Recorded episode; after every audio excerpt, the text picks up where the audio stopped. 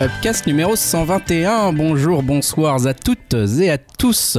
Nous sommes le 18 janvier 2022, premier numéro plus ou moins officiel de l'année 2022 puisque notre bilan était un numéro hors série. Vous pouvez bien sûr le réécouter sur upcast.fr ou sur vos applis de podcast préférés. En tout cas là, on se réattaque à un numéro, on va dire du quotidien, du classique, hein, le 121e déjà en ce 18 janvier. Il est 21h07, on commence assez tôt ce soir et je suis avec mes co-animateurs je suis Grégoire et je suis avec Jérémy. Salut Jérémy. Qui s'attendait pas à ce que je le fasse parler en premier Bonjour. Salut à tous. Salut Dim également. Ouais, bonsoir tout le monde. Julien qui est avec nous comme d'habitude, fidèle au poste. Salut à toutes et à tous. Et avec Yao.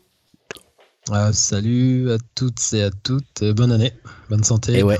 Re, bonne année, re, bonne santé. Je ne sais plus si on l'avait dit dans notre podcast euh, bilan, mais vous l'avez peut-être pas écouté comme c'était hors série. Euh, et d'ailleurs, en parlant bilan, euh, Yahoo faisait remarquer à juste titre en tant que, que meilleur community manager que le community manager, en off juste avant qu'on enregistre, que effectivement, il nous devait, avant de commencer à rentrer dans le vif du sujet dans ce 121e épisode, de remercier cette communauté fabuleuse. J'ai envie de faire mon, mon carreau et jus, cette communauté incroyable qui nous a partagé sur le Discord des tops plus fous les uns que les autres. Hein. Jérémy, Julien, Dim, Yao, vous les avez vus. C'était des tops d'une solidité assez incroyable. Certains nous ont écrit des vrais euh, romans euh, avec justification de tout ce qu'ils ont pu euh, voir et apprécier. Franchement, c'était très appréciable. Je pense qu'on a tous découvert ou redécouvert des œuvres de 2021 avec ces tops. Donc merci encore d'avoir partagé ça sur Discord. si vous les avez pas vus, si vous êtes intrigué parce que notre petite communauté mais fidèle et active euh, consomme, bah, n'hésitez pas à venir nous rejoindre sur le Discord. On se disait quand même, c'est toujours assez hallucinant euh, la quantité de choses que vous arrivez à consommer, à regarder, à, à critiquer, à analyser, euh, tout en, ayant vos vies à côté. déjà, je sais pas comment vous faites, parce que voilà, bravo, merci d'avoir eu le temps de faire ça. bah, du coup, on peut les citer, hein, on peut dire. Ouais, vas-y, bah, tiens, écoute, vas-y, je t'en prie. Numumba, Steph, Tulka, Céphale Balin, entre autres. Donc, merci à vous pour pour tous ces détails de liste. Quoi. Effectivement, pour ce travail Merci d'être fidèle. ouais, on fait ce podcast pour vous. 4, on est 5. Voilà, mais bon, c'est bien, on le fait aussi pour nous. C'est pas grave. Euh, de toute façon, on va rentrer dans, le vif du sujet avec ce numéro 121. Euh, et on va, euh, comme finalement de manière assez classique, rentrer dans le vif du sujet avec une œuvre, la partie divertissement, avec une œuvre qu'on a tous été voir et dont on va parler, débriefer ensemble. Il y aura des spoilers sur cette œuvre, bien sûr. Donc, n'hésitez pas à regarder la description du podcast pour avoir la petite notification du temps à laquelle nous arrêtons, auquel euh, nous arrêtons de parler de cette œuvre. Hein. Comme ça, vous voulez sauter directement à ce timing-là pour éviter les podcasts, les, pardon, les spoilers, vous pouvez directement le faire. Cette œuvre, cette œuvre, Julien, Julien, je vais te laisser la, présenter si, si, tu, si tu te sens de le faire. Cette œuvre, c'est euh, Licorice Pizza qu'on a, qu'on a été voir tous hein, de notre côté pour en parler ensemble ce soir. Est-ce que tu peux nous en dire un peu plus? Oui, donc Licorice. Alors moi, je veux dire Licorice. Hein, apparemment, faut dire Licorice. Euh, Licorice Pizza, c'est le nouveau film de Paul Thomas Anderson. Donc Paul Thomas Anderson, on le connaît pour euh, There Will Be Blood, pour euh, Boogie Night, pour Magnolia. Donc euh, pas mal de films, hein, dernièrement Phantom Thread, dont on avait, je crois, parlé ici.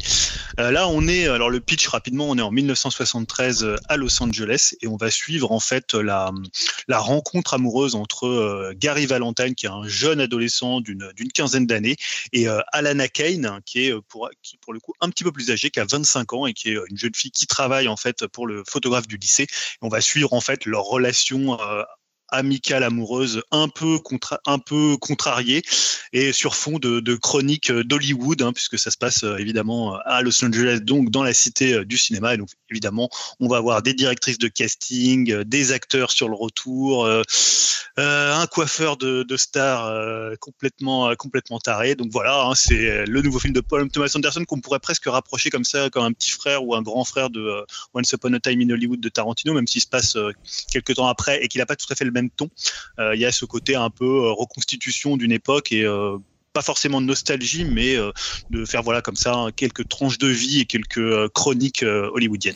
Ouais, reconstitution. je pense que le, mot, ah, en plus, on, présente plus Paul Thomas Anderson, mais il a déjà travaillé sur des reconstitutions plus d'une fois. Hein. C'est pas son premier essai, donc on est vraiment dans un univers lumineux dans ce dans ce dans ce cet Hollywood, ce Los Angeles des années 70, on va dire. voilà, qui veut se lancer C'est Paul Thomas Anderson. C'est toujours un réalisateur qu'on apprécie, qu'on se qu'on aime ici hein, souvent pour la plupart de ses films. Je crois même que, que Julien euh, l'adore aussi pour Phantom Thread justement. Bah euh, peut-être tiens Julien justement, c'est rare qu'on te fasse parler en premier. Euh, tu l'as introduit ce film. Dis-nous. J'imagine que, que toi tu, je te sens convaincu par ce film. Forcément c'est PTA je vais, je vais parler en premier, donc je vais dire la vérité et ça, ça vaudra pour tout le monde, j'espère, hein, parce que moi je l'ai vu deux fois, voilà. Donc je sais pas si déjà ça dit. Alors je vous avais pas dit que je l'avais vu deux fois, parce que si je vous dis que je suis allé le voir deux fois, bah évidemment ça, ça, ça sous-entend que j'ai beaucoup apprécié le film, hein, parce que je l'ai vu euh, au moment de sa sortie et là euh, dimanche, j'avais un peu de temps, donc je me suis dit tiens qu'est-ce que je pourrais faire? Est-ce que je pourrais aller voir Scream 5 ou je pourrais aller revoir euh, Licorice Pizza? Euh, voilà, donc pour le coup, euh, ouais, moi j'ai vraiment adoré le film. Je sais peut-être même d'ailleurs, je me dis, on est déjà à quoi Il est sorti le 5 janvier. Euh, c'est peut-être déjà le, plus beau film de, 2022, je sais pas. Enfin, on verra ce qu'on aura cette année, mais je pense déjà, bon, un Paul Thomas Anderson, pour moi, ça fait l'événement. Euh, en gros, tu vois, enfin, pour dire, je pense que dès la scène d'ouverture, euh, j'ai été conquis par le film.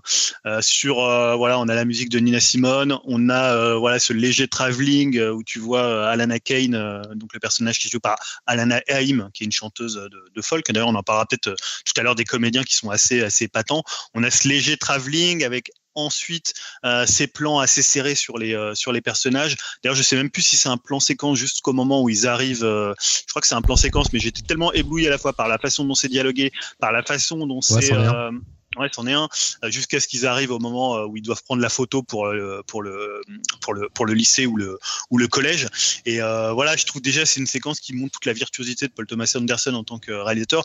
Et pour le coup, c'est un film beaucoup moins formaliste que les précédents, comme ça en apparence. C'est-à-dire que je trouve que là, il revient plus à ce qu'il y avait dans Boogie Night ou dans ou aussi dans Punch Drunk Love, qui était aussi une histoire d'amour, beaucoup plus que dans Phantom Thread ou dans There Will Be Blood, qui sont des films beaucoup plus à la fois plus pesants, beaucoup plus formaliste. Et en même temps pour le coup euh, c'est un film qui a une virtuosité et qui a une légèreté. Et je pense c'est ça aussi qui le caractérise. C'est je pense aussi c'est pour ça que c'est un film qui marche assez bien en ce moment en salle parce que c'est un film je trouve extrêmement léger extrêmement euh, positif même s'il va avoir quelques on pourra déceler comme ça des points comme ça de soit de mélancolie soit d'amertume mais c'est un film qui va assez vite, qui court d'ailleurs, puisque les personnages courent euh, la plupart du temps. Euh, et euh, moi, voilà, c'est ce qui m'impressionne beaucoup en fait dans le film, c'est sa construction. C'est-à-dire que ça paraît très très simple. C'est, on est presque dans une comédie romantique années 70. Parfois un peu, on est un peu chez dans ce côté un peu Robert Altman aussi, où on a comme ça des scénettes dans la façon dont, dont c'est composé. Et en même temps, je trouve qu'il y a une virtuosité dans la façon dont toutes les scénettes qui sont presque des scénettes indépendantes les unes des autres, des chroniques d'Hollywood s'enchaînent et viennent à la fois euh, le, euh, le rapprochement amoureux entre les deux personnages et en même temps parfois les séparer, parfois les rapprocher. Et je trouve que finalement sur quelque chose de très très simple, il tisse comme ça un canevas de situation. Euh, moi je trouve extrêmement extrêmement brillante. Et je trouve qu'il y a une scène quand je l'ai revue, ça m'a marqué, c'est cette scène où Alana Kane est, est au milieu du assis sur le trottoir.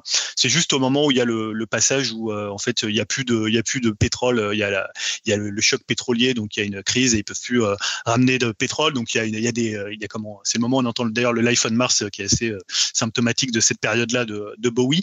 Et en fait, elle est assise par terre et d'un côté, tu vois Gary et ses potes qui sont en train de faire les cons euh, comme des gamins de 15 ans, en train de de de, de, voilà, de jouer avec les, les tuyaux du truc de pétrole, en train de mimer des fellations, en train de mimer de, de la baise. Et en même temps, euh, comment il s'appelle, Bradley Cooper qui passe en, en qui reconnaît les deux, enfin qui, qui repère deux, deux, deux joueuses de tennis assez sexy. Et en même temps, elle, elle est au milieu complètement perdue, puisque c'est aussi ça un peu le film, c'est un personnage qui n'arrive pas à trouver euh, sa place alors qu'elle a 25 ans et que euh, finalement elle fait rien de sa vie.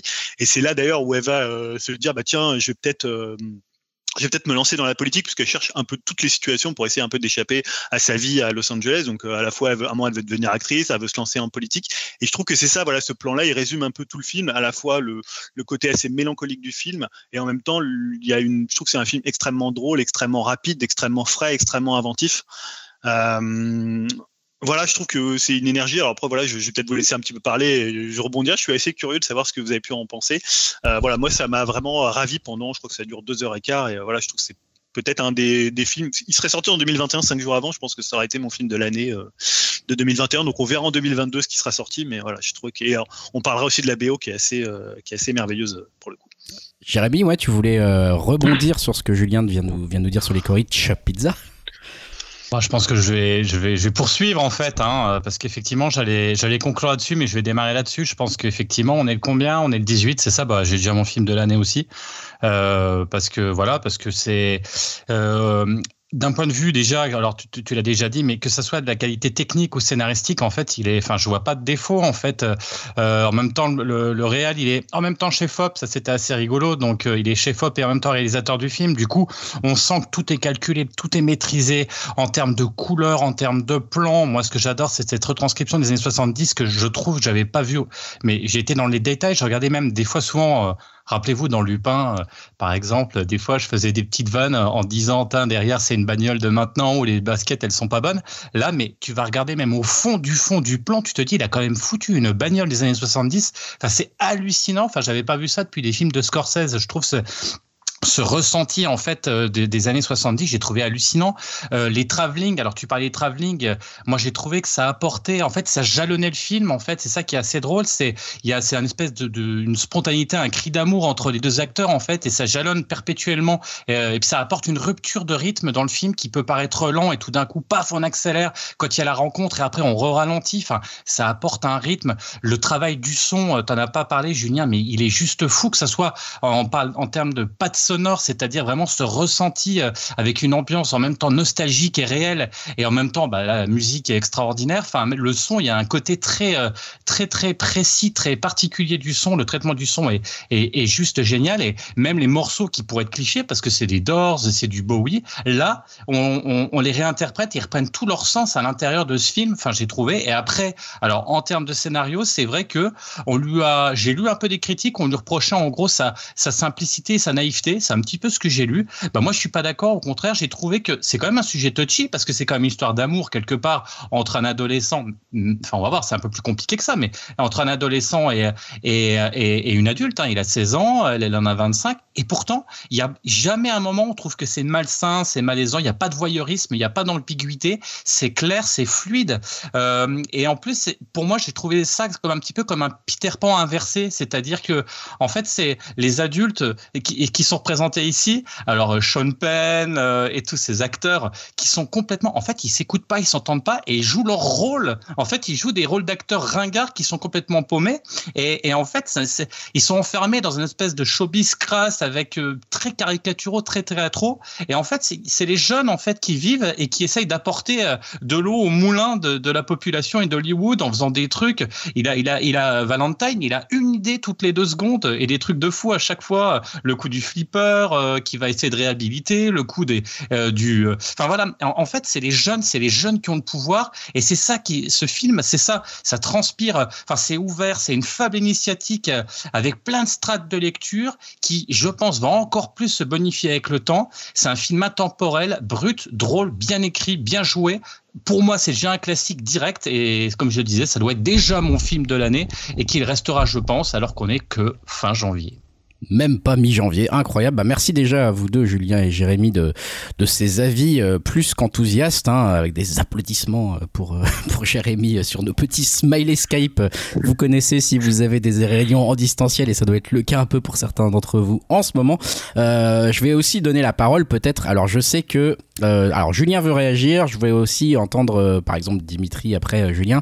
Dimitri qui avait un peu moins envie, qui était un peu moins chaud pour aller voir le film au début. On va voir si ça lui a déplu. Mais d'abord Julien, euh, avant de laisser la parole à Dim. Julien Ouais, c'est juste pour ajouter, ce que j'ai été déco une minute, donc je, peut-être je vais répéter un truc euh, qu'a dit Jérémy, c'est juste pour parler des acteurs, parce que tu vois, en fait, je trouve qu'ils ont, il a choisi deux acteurs qui sont pas forcément euh, des top modèles ou euh, voilà, qui sont en plus, euh, comment le fils de Seymour Hoffman, il est un peu en pleine adolescence, il a des boutons et en même temps, c'est un personnage qui est pas du tout vu comme ça. C'est un personnage qui est hyper positif, qui a, comme disait Jérémy, une idée à la seconde, qui est en fait hyper sûr de lui, alors qu'on pourrait croire que ça va être le type comme ça, un peu effacé, alors que voilà, il est, c'est un, un peu une sorte de petit enfant star. Il y a plein de séquences comme ça qui, qui le montrent et je trouve ça c'est hyper intéressant d'avoir choisi des acteurs comme ça où tu as l'impression qu'ils ont un physique qui va les prédisposer à un autre rôle. Alors que là, dedans, c'est voilà, c'est comme disait Jérémy, c'est une machine à idées. Il, fait, il fait plein de trucs. Il est pas du tout timide. Il va de l'avant. Il est hyper sûr de lui.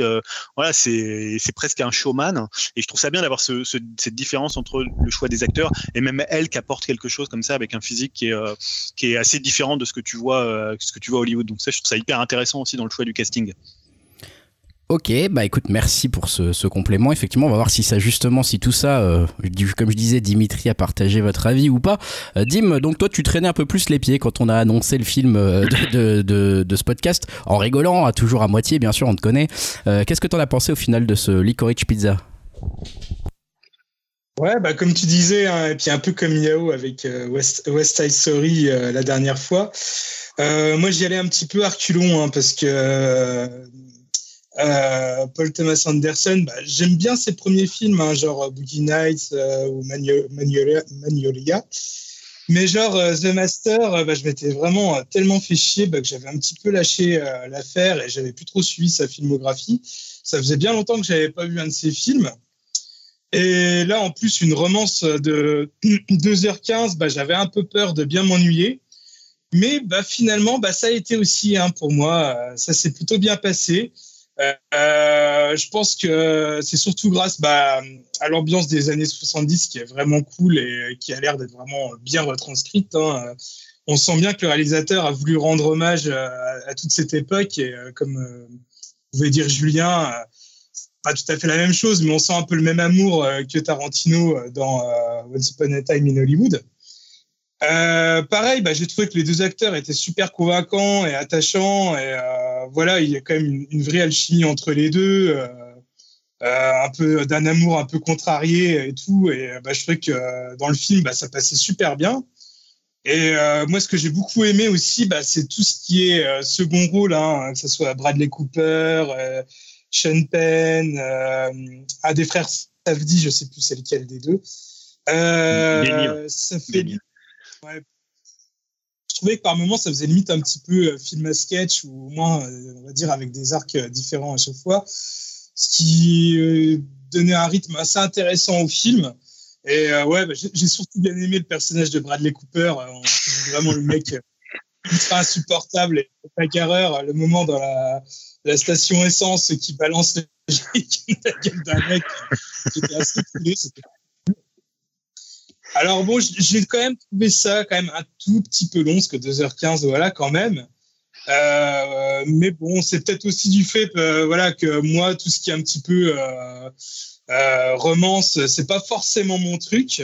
Mais le film a quand même, réussi à m'accrocher, hein, ce qui est quand même vraiment pas mal. Euh, voilà, bon, j'ai pas grand chose d'autre à dire parce que voilà, mis à part que ça se regarde vraiment très, très bien. Euh, mais bon, ça réussit quand même à, me captiver. Euh, C'était pas forcément gagné. Hein. Euh, et je sais pas si c'est un film que je voudrais revoir euh, dans l'immédiat, mais ouais, j'en regarde quand même un, plutôt un bon souvenir.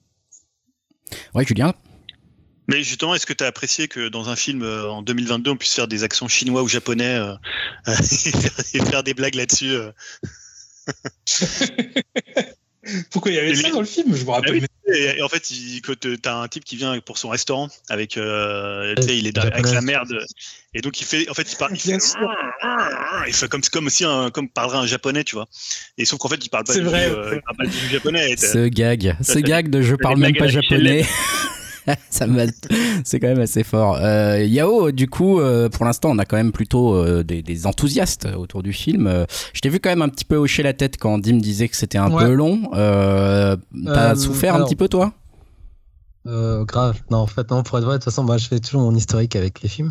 Donc, moi, comme, comme Dim, pitié, on va dire, pour, pour, pour les intimes, j'ai découvert avec Boogie Night, hein, que j'avais adoré à l'époque. Ça, ça, avait été une grosse claque. Après, j'ai découvert Magnolia pareil, grosse claque avec Tom Cruise euh, au sommet de Sonar. Hein. Et euh, euh, Punch, Drunk, Punch, Drunk, Love aussi avec Adam Sandler. Pareil, c'était. Enfin, tous ces films un peu, j'allais dire, contemporains. Et dans ce genre-là, j'ai bien kiffé. Après, j'ai pas vu des films un peu plus d'époque ou bah, ces derniers. J'ai toujours pas vu There Will Be Blood. Il faut que je répare ça. Et j'ai pas vu Phantom Fred. Bon, Master, je crois que j'avais testé. C'était pareil que Dim. C'est assez compliqué. Mais voilà. Donc, moi, de toute façon, depuis dès que j'ai vu l'affiche, j'étais conquis. Je me suis dit, ah, j'ai envie de le voir. Et donc, un peu comme Julien, Euh, dès, l'intro, je me suis dit, c'est bon, je vais kiffer euh, cette scène d'intro. J'ai trouvé énorme avec le travelling et juste euh, l'alchimie des persos, ça, ça, match en deux secondes en fait. J'ai adoré. Et bon, après, je vais un peu me répéter par rapport à ce qu'on dit, ce, que, vous avez dit, mais j'ai bien aimé, bah, comme Julien l'a expliqué, le physique atypique des acteurs qui est tellement pas commun de nos jours. et j'ai bien aussi aimé l'inversion, ben, justement, c'est c'est l'ado de 18 ans, de 15 ans qui est censé être un peu mal dans sa peau euh, par rapport à son physique et tout, mais là c'est tout l'inverse, il est il a confiance en lui, tu vois, il sait, où il va, il sait ce qu'il veut, donc j'ai bien aimé ce, ce, rapport. Et pareil avec euh, comment ça s'appelle Alana, euh, qui, a, qui, a, 25 ans, tu vois, qui ont une dizaine d'âge d'écart, elle est plus paumée, elle sait pas quoi faire de sa vie, et c'est ça que j'ai bien aimé, euh, c'est d'abord. Et aussi physiquement, comme on disait, c'est pas des canons de beauté, mais ils ont tellement un charme de fou, quoi, et enfin, je le trouve sublime, quoi, même lui, je le trouve sublime, en fait. Et sachant que c'est le fils de Hoffman, c'est balèze d'assumer ce nom et d'être aussi brillant dans le film, je trouve. En plus, il a, ouais, il a 18 ans, donc c'est vraiment, euh, quasiment la même période, et elle, ce qu'il faut savoir, vous le savez aussi, c'est que c'est vraiment sa vraie famille qu'on voit dans le film, c'est ses sœurs aussi, donc c'est assez marrant comme parallèle. Donc c'est son vrai âge, sa vraie date de naissance et tout, donc je trouvais ça marrant. Donc ouais, donc le duo j'ai bien aimé. Bah, tous les acteurs, euh, pareil, Bradley Cooper il m'a fait délirer. Euh, il, en fait, il joue. Euh, ouais, c'est aussi dissimulé dans le film. C'est vraiment des entre guillemets des vraies personnalités qui ont existé dans dans le milieu hollywoodien dans les années 70. Donc là, il joue un rôle, euh, bah, il joue un vrai rôle. Apparemment, ce mec, c'était une belle ordure. Et donc, j'aime bien. Il y a une phrase, il a une phrase d'accroche. Vous voulez goûter au beurre de cacahuète, un truc comme ça. C'est ce qui sort aux meufs euh, quand Lana elle est, posée à regarder les autres faire le coup. Mais franchement, en fait, ce que je trouve, par contre, je trouve que ça sert pas vraiment au récit les rôles de chaîne. Enfin, je comprends aussi par rapport à Alana, mais je trouve qu'en termes de narration, je trouve que ça, ça sert pas trop le film, mais c'est vraiment de l'exposition. Moi, j'ai pris ok, c'est bien, c'est un bon délire d'acteur et j'ai bien kiffé en fait la présence de Sean Penn et, surtout Bradley Cooper. Euh, ah, mais énorme dedans quoi j'ai avec la Ferrari j'étais mort de rire quoi et quand il revient il est coqué à fond et enfin bref il est dans son délire et j'ai adoré et moi, le casting, comme on l'avait dit, est très bon. Après, moi, je trouve que hum, le film, il, il, se perd dans des délires quand même. Je trouve, j'arrive pas à avoir une finalité globale, en fait par rapport à ce que tu disais, euh, euh, Jérémy, avec le scénar, je trouve quand même qu'il y a des, petits moments de flottement et la fin, je suis un peu déçu de la confusion en fait. Dans un sens, je m'y attendais, je trouve ça cool, mais en même temps, j'aurais bien voulu que, bon, on spoil que ça se termine sur un, gag à la con, genre euh, on les voit courir tous les deux, ils, arrivent tous les deux ils se cassent la gueule. Donc je trouvais ça marrant comme conclusion que là, à la fin, dire je t'aime Gary, c'est trop, c'est trop évident pour moi et je trouvais ça un peu trop facile en termes de conclusion. Et ce que j'ai bien aimé aussi, c'est par rapport à, l'âge, il n'en fait pas tout un étalage, il en parle. C'est subtil en fait. J'ai trouvé le rapport de l'âge et par rapport à mon critique qu'il y avait, j'ai pas trop compris en fait. Bref, mais je trouvais ça subtil. Puis il y a des moments, bah, comme tu vous avez dit, la réalisation elle est magnifique. Hein, J'adore la, la, reconstitution des 70s. C'est une époque euh, de ouf. Au cinéma, ça, ça, rend trop bien en fait, avec la musique, euh, tout, tout, tout, est sublime en fait. Et il y a des moments, pareil, quand sont avec, euh, sur le, les matelas d'eau, on voit ils sont limite dans l'ombre et, ils touchent la main, ils osent pas. Enfin, j'adorais ces petits moments. Puis ces petits moments de regard quand on le voit aussi qu'elle est paumée, enfin toute la galerie des personnages. Il y a une scène aussi au début, euh, Enfin, on montre aussi le machisme des années 70 quand le photographe lui tape la main, tu vois, il tape sur les fesses tu vois qu'elle réagit pas. Enfin, on comprend qu'elle est vénère, mais qu'elle peut pas dire grand chose par rapport à ça. T'as le coup de, du, mec avec la japonaise qui est, tellement raciste, mais c'est aberrant, c'est tellement bien montré. Euh, et puis le maire aussi, euh, enfin le futur maire qui se présente à, à l'élection du maire qui, qui, est homo, mais tu peux pas l'afficher, tu vois, comme il. Enfin, c'est bien de voir la réaction d'Alana aussi, elle se sens politique, mais elle se rend compte que c'était pas un monde. Euh, enfin, comme elle idéalisait, c'est pas tout naïf, c'est vraiment euh, des trucs qui la dépassent. Et donc, j'ai bien aimé aussi cette, cette, toute cette escalade, et au final, elle se rend compte que ben, ce qui lui manquait, elle a essayé de, de sortir avec tous différents gars, et ce qui lui manquait vraiment, c'était sa relation avec, euh, avec Gary. Et, donc voilà, donc moi, je, moi c'est peut-être, ce sera pas mon film de l'année comme vous. je trouve qu'il y a quand même des carences dedans, il y a quand même des trucs un peu moins qui. qui... Je dis la longueur, je trouve le film un peu long par moment pour rien, je trouve. Mais euh, globalement, j'ai adoré. J'avais une banane d'enfer en fait. C'était assez bizarre. J'avais une banane d'enfer, mais en même temps, je disais, ah, il y a des moments, c'est un peu long, un peu inutile. Mais euh, moi, j'ai eu un crush sur, euh, sur, l'actrice. C'est vrai qu'on s'en moquait sur le Discord, mais je trouve son physique, en fait, elle est trop belle. Vraiment, je trouve. Et pareil, quand tu disais les physiques disgracieux, j'aime bien aimé aussi qu'on voit c'est tout con mais genre des boutons des acteurs ils ont des boutons genre des trucs tu vois ils sont pas parfaits en fait et pareil ils sont ils sont pas parfaits les acteurs pour moi c'est en fait j'ai passé un très très bon moment et et j'ai adoré. Après, ce sera pas non plus mon film. Je pense, je sais pas si je le reverrai, mais je pense que voilà, il est un peu inégal par moment, mais non, mais globalement, c'est un film à voir au ciné. Ça fait du bien de voir ce genre de film en fait. Non, j'ai passé un très bon moment. Je le recommande. Puis c'est Paul Thomas Anderson, quoi. Voilà. Et puis les acteurs. Enfin voilà, pour moi, c'est un film d'acteur en fait. En gros, c'est limite, c'est je de l'impro, je serais pas étonné. Tu poses ta caméra et il, joue quoi. C'est enfin, tu crois direct quoi. Voilà. mon avis là-dessus. Super, bah, merci. J'ai cru voir Julien que tu me levais la main, mais tu l'as rebaissé. Avais, tu voulais intervenir ou... C'était, c'était juste ce, qui disait, ce que disait justement Yao sur euh, tous les petits stéréotypes qu'on voit dans le film. Il y a aussi celui de Sean Penn où finalement l'actrice, quand il est avec Alana, euh, il en a complètement rien à faire. Il est complètement dans son univers. Quand il s'est embarqué dans la moto quand il s'est embarqué par Tom West où il rejoue ses films où à un moment il sait plus comme disait Jérémy il sait plus s'il est en train et s'il est dans la réalité s'il est à Hollywood s'il est en train de jouer son truc et tout le monde lui refait les mêmes trucs qui euh, voilà il refait le truc de la moto. Enfin elle est d'ailleurs elle est excellente cette scène où lui passe en moto il y a euh, comment euh, il y a Gary Valentine qui court de l'autre côté. Enfin voilà il y a des, plans qui sont assez hallucinants. Et non, Ouais, et c'est vrai ce que tu disais aussi, c'est vrai que c'est un film où il court tout le temps, tout le temps, tout le temps. J'aime bien cette dynamique aussi, en plus, de les voir courir d'une façon drôle, mais ça marche en fait, ça fonctionne. Ils passent leur temps à courir. Non, non, c'est. Et puis voilà, tu vois des flippers à la fin. Donc c'est vraiment cette vibe des années 70, je kiffe quoi. C'est trop bien c'est marrant qu'il fasse tourner euh, un peu, c'est un peu un film de famille, tu vois. On parlait des, des sœurs, euh, des sœurs Haim. Euh, il y, a, y, a aussi le père de Leonardo DiCaprio, oui, vrai, le mec qui, lui vend le matelas. Une je crois que c'est la petite fille ou la fille Spielberg qui joue Frisbee, bah celle qui est dans le. Ça, voilà, t'as as elle, t'as aussi. D'ailleurs, c'était DiCaprio qui devait jouer le rôle de Bradley Cooper, mais il ah d'accord. ouais. Oh, mais Cooper, il est excellent, franchement. Il est, ah, il est très très bon dedans. Il est très très bon dedans. Et puis, et puis, ce qui est marrant, c'est toutes les petites vannes cachées en permanence, quoi. Par exemple, la fameuse scène du flipper, moi, qui m'a fait marrer, où euh, il y a un gros barbu là qui fait du flipper, mais qui arrête pas de, de, de, oui, c'est vrai, taper. et puis il est tout le temps en train de donner des coups dans le flipper, et il y a Valentine qui va le voir, arrête de faire ça. Puis à la fin, on le voit, en fait, il a mis une nana, et puis en fait, il est en train de culbuter la nana sur le flipper, mais c'est juste en fond, et euh, c'est gratuit. Mais c'est et ça, il y en a, je suis sûr. C'est pour ça, c'est un film à re-revoir, parce que je pense qu'il y a, pareil, il y a plein de niveaux de lecture euh, super drôles et euh, enfin, non, franchement, c'est un régal. Quoi. Et ouais, pareil, je pense, ouais, faut connaître aussi les. Hum, comme on disait, vu que ça tourne autour du milieu de hollywoodien, les acteurs, enfin, les qui représentent parce que je connaissais pas la moitié. Enfin, genre les personnages de Sean Penn et l'autre, je sais pas qui c'était en fait, euh, comme personnage. Mais du coup, ouais, ça donne peut-être envie de revoir pour ça aussi, de se documenter. Pas comme pour. Euh, comme pour le Tarantino. C'est ça en fait, exactement, pareil. Ouais il s'est inspiré de plein de scénettes qu'on lui a racontées, parce que Paul Thomas Anderson, il avait 3 ans, je crois, en 70 ou 73. Mm. Donc c'est surtout des, trucs qu'on lui a racontés, des trucs de casting, euh, des personnages comme ça qu'il a mis dedans.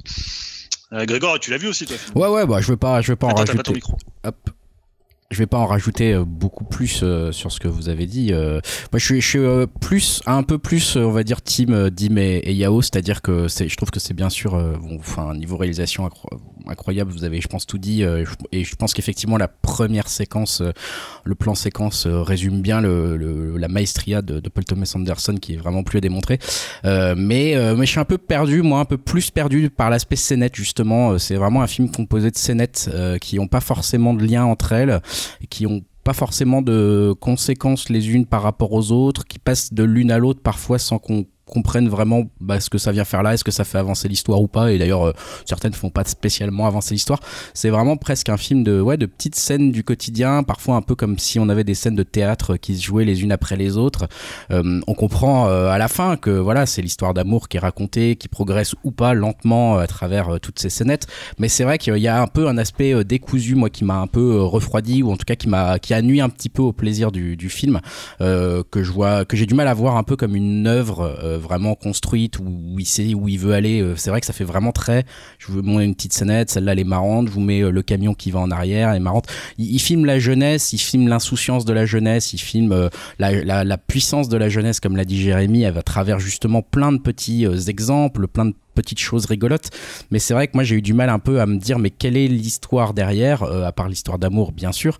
Mais est-ce que c'est suffisant? Est-ce que ça toutes ces scénettes construisent l'histoire d'amour. Je, parfois, j'étais un peu perdu dans ce, dans cette chose-là, en me disant, mais je vois pas ce que ça fait là, je vois pas trop ce que ça vient faire là, l'histoire avec Sean Penn, je vois bien, je, voyais pas trop ce que ça venait faire là, l'histoire avec euh, le, le, le, comment dire, le maire, euh, le, le, mec qui se présente à la mairie, etc., etc. Enfin, j'avais du mal à me dire, euh, ok, c'est intéressant, cette scène, elle est cool, elle est bien sûr parfaitement retranscrite, mais qu'est-ce qu'elle qu'elle m'apporte et pourquoi elle est là et qu'est-ce qu'on la voit? Alors, c'est pas désagréable, hein, j'ai beaucoup aimé le film, aucun souci là-dessus.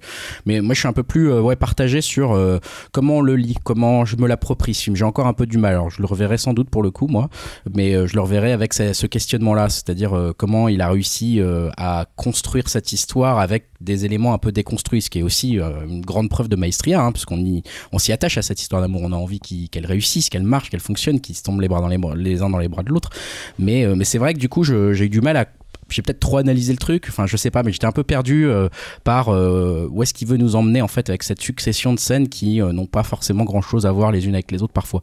Jérémy, tu voulais ajouter quelque chose ben, c'est là où je suis d'accord avec Julien, c'est qu'on est proche du cinéma d'Altman finalement, où, euh, euh, c'est presque des chroniques de vie, où euh, finalement le fil conducteur c'est nos personnages, mais quelque part eux, ils sont spectateurs de ce qui se passe autour d'eux et, on, quelque part Bradley Cooper c'est finalement lui qui est le plus intéressant à ce, moment-là.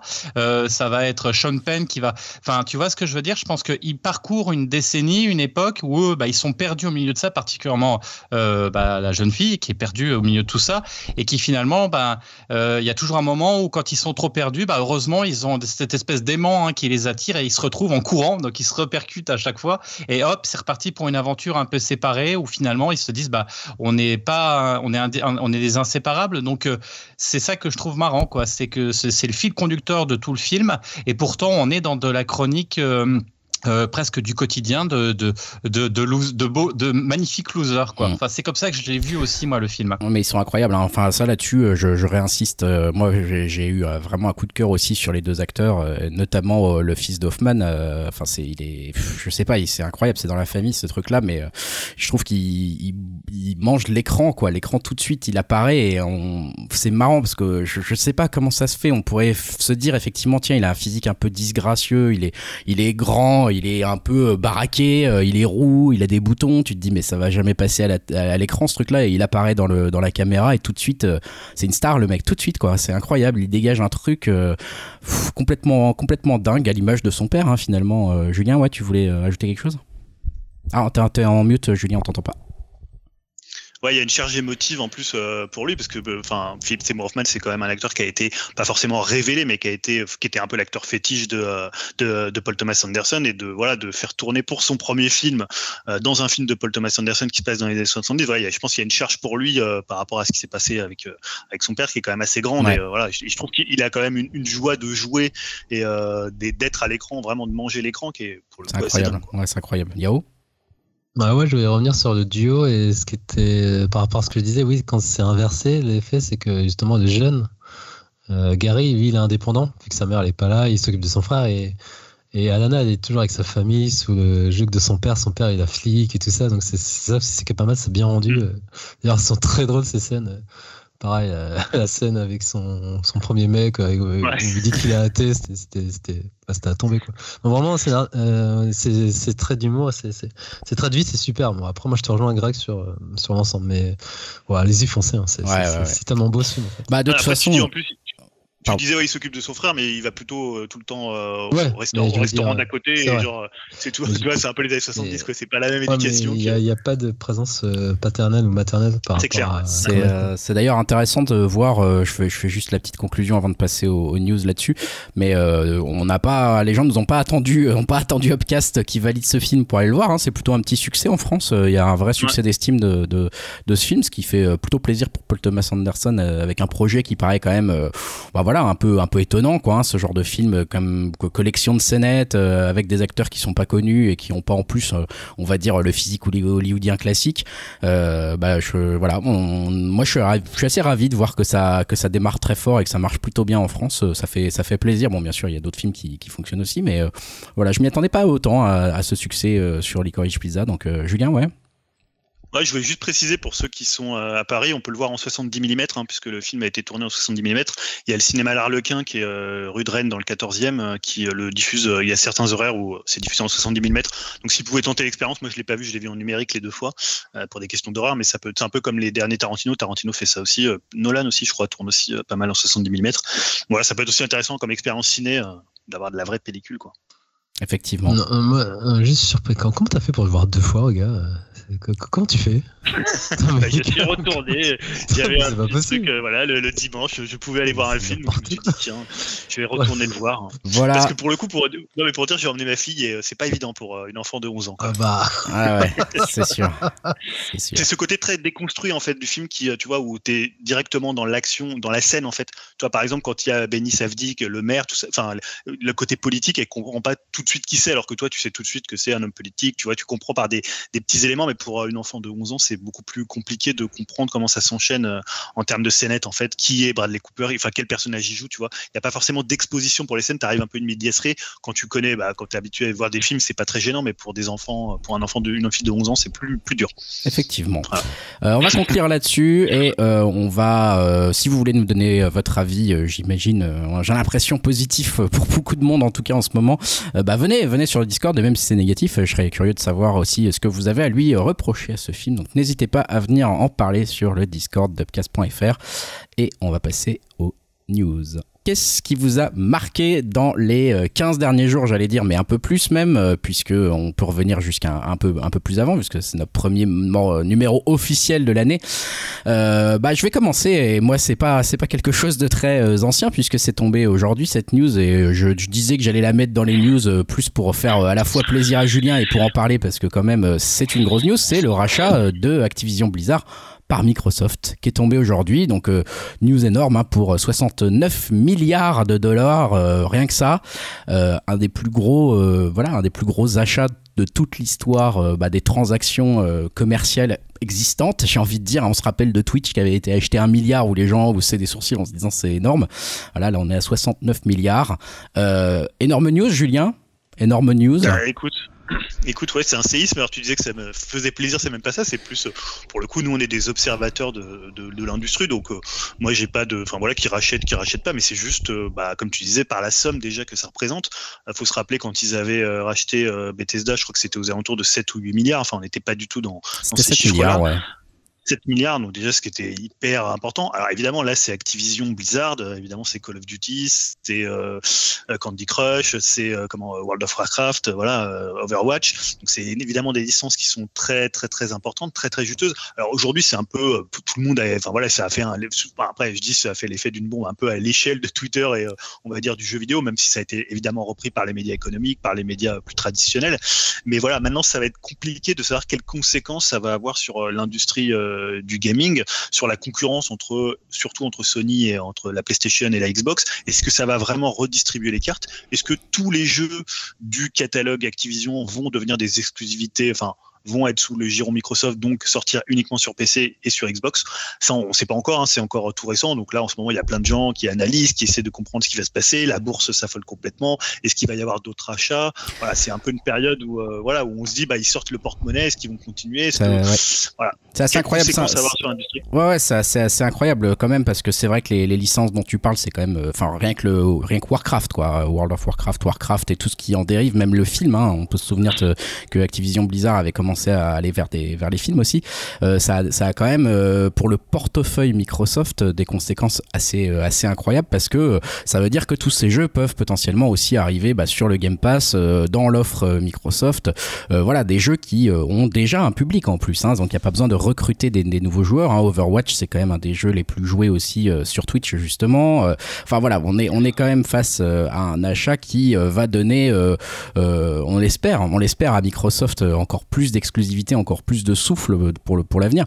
Euh, et en plus, qui est pas forcément euh, une mauvaise opération parce que du côté euh, gamer, alors c'est toujours un peu la, blague et je pense que c'est un peu pareil avec tous les gros studios, mais voilà, on va dire les fans des produits Activision, Blizzard Activision avaient tendance à dire que bah il y avait un peu de de relâchement, que voilà, Warcraft, il y avait moins de moins de nouveautés. Hearthstone, moi, vous savez, je suis infidèle, ça se ça se renouvelle un peu moins, ça tourne en rond. les Diablos, c'est des remakes sur portable. Il y avait eu des petits scandales comme ça. Puis alors, je passe bien sûr les, les scandales sexuels qu'il y a eu dans la dans la dans la boîte et qui ont dû en fait avoir vachement d'importance dans cet achat. Peut-être faire baisser le prix, peut-être faire accélérer la vente parce qu'on savait pas comment s'en sortir en interne de tous ces scandales sexuels. Et d'ailleurs, dans les communiqués, dans le communiqué de presse, je sais pas si tu as vu ça, Julien, mais euh, Microsoft précise tout de suite qu'ils vont être contents de pouvoir appliquer un peu leur, euh, leur politique humaine aussi euh, à cette entreprise, parce que c'est vrai que Microsoft, pour le coup, ça rigole pas avec ce genre de sujet chez eux.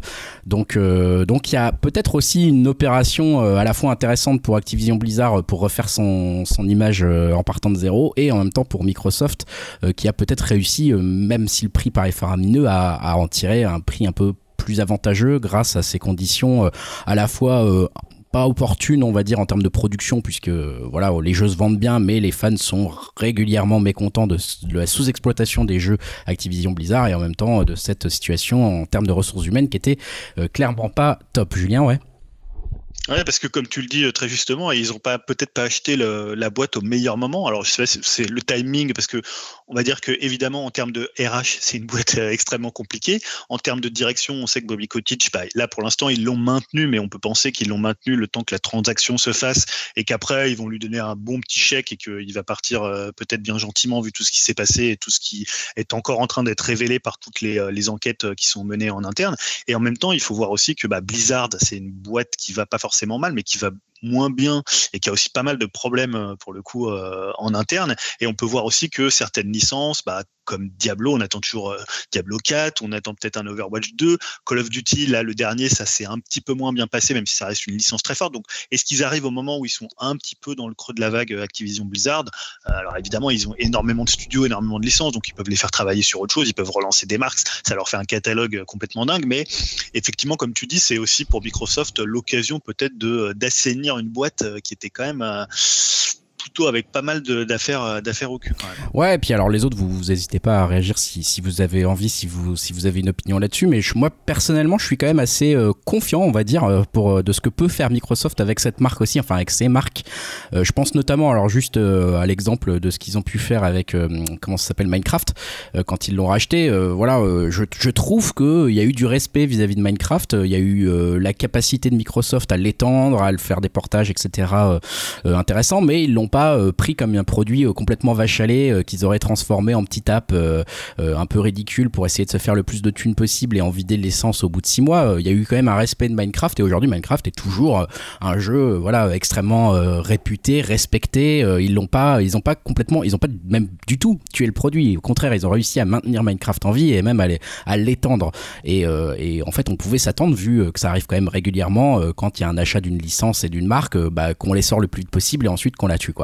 Euh, c'est pas du tout ce qu'a fait Microsoft. Donc moi je me dis, euh, ils sont partis pour aussi en prendre soin un peu de toutes ces petites licences qui ont quand même forgé aussi l'histoire du jeu vidéo, hein, parce que Activision Blizzard c'est quand même aussi un studio euh, qui est pas tout jeune et qui a participé à, des nombreux jeux vidéo et ça depuis notre tendre enfance à nous même. Donc donc là ça fait, c'est quand même voilà, il y a plus qu'à attendre. Hein. Je sais pas si si les autres ont quelque chose à ajouter. Je, je regarde les caméras, mais mais c'est vrai que c'est quand même une news importante et qu'on va voir, dont on va voir les conséquences. Alors pas tout de suite. Hein, je crois que la, passation officielle de pouvoir, c'est pour 2023. On va dire que Microsoft aura euh, totalement le pouvoir de cette euh, de cette entité juridiquement parlant on va dire.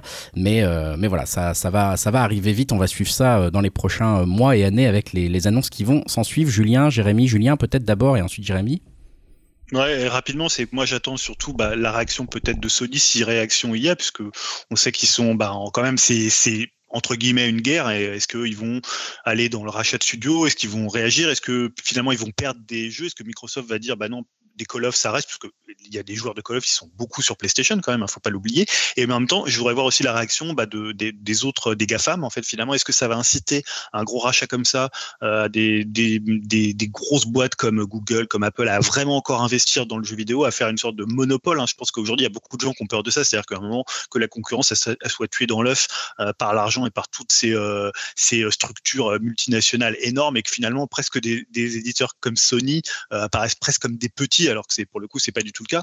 voilà, c'est je pense ça peut redistribuer les cartes et ça peut amener d'autres acteurs. Donc je pense que ça va être intéressant. Là c'est aujourd'hui, donc évidemment il n'y a pas encore tous les tous les dominos sont pas encore tombés, mais je pense que ça peut rebattre assez assez de façon assez intéressante, parfois peut-être un peu inquiétante pour certains. Je le comprends tout à fait les cartes dans l'univers du gaming quoi. Jérémy?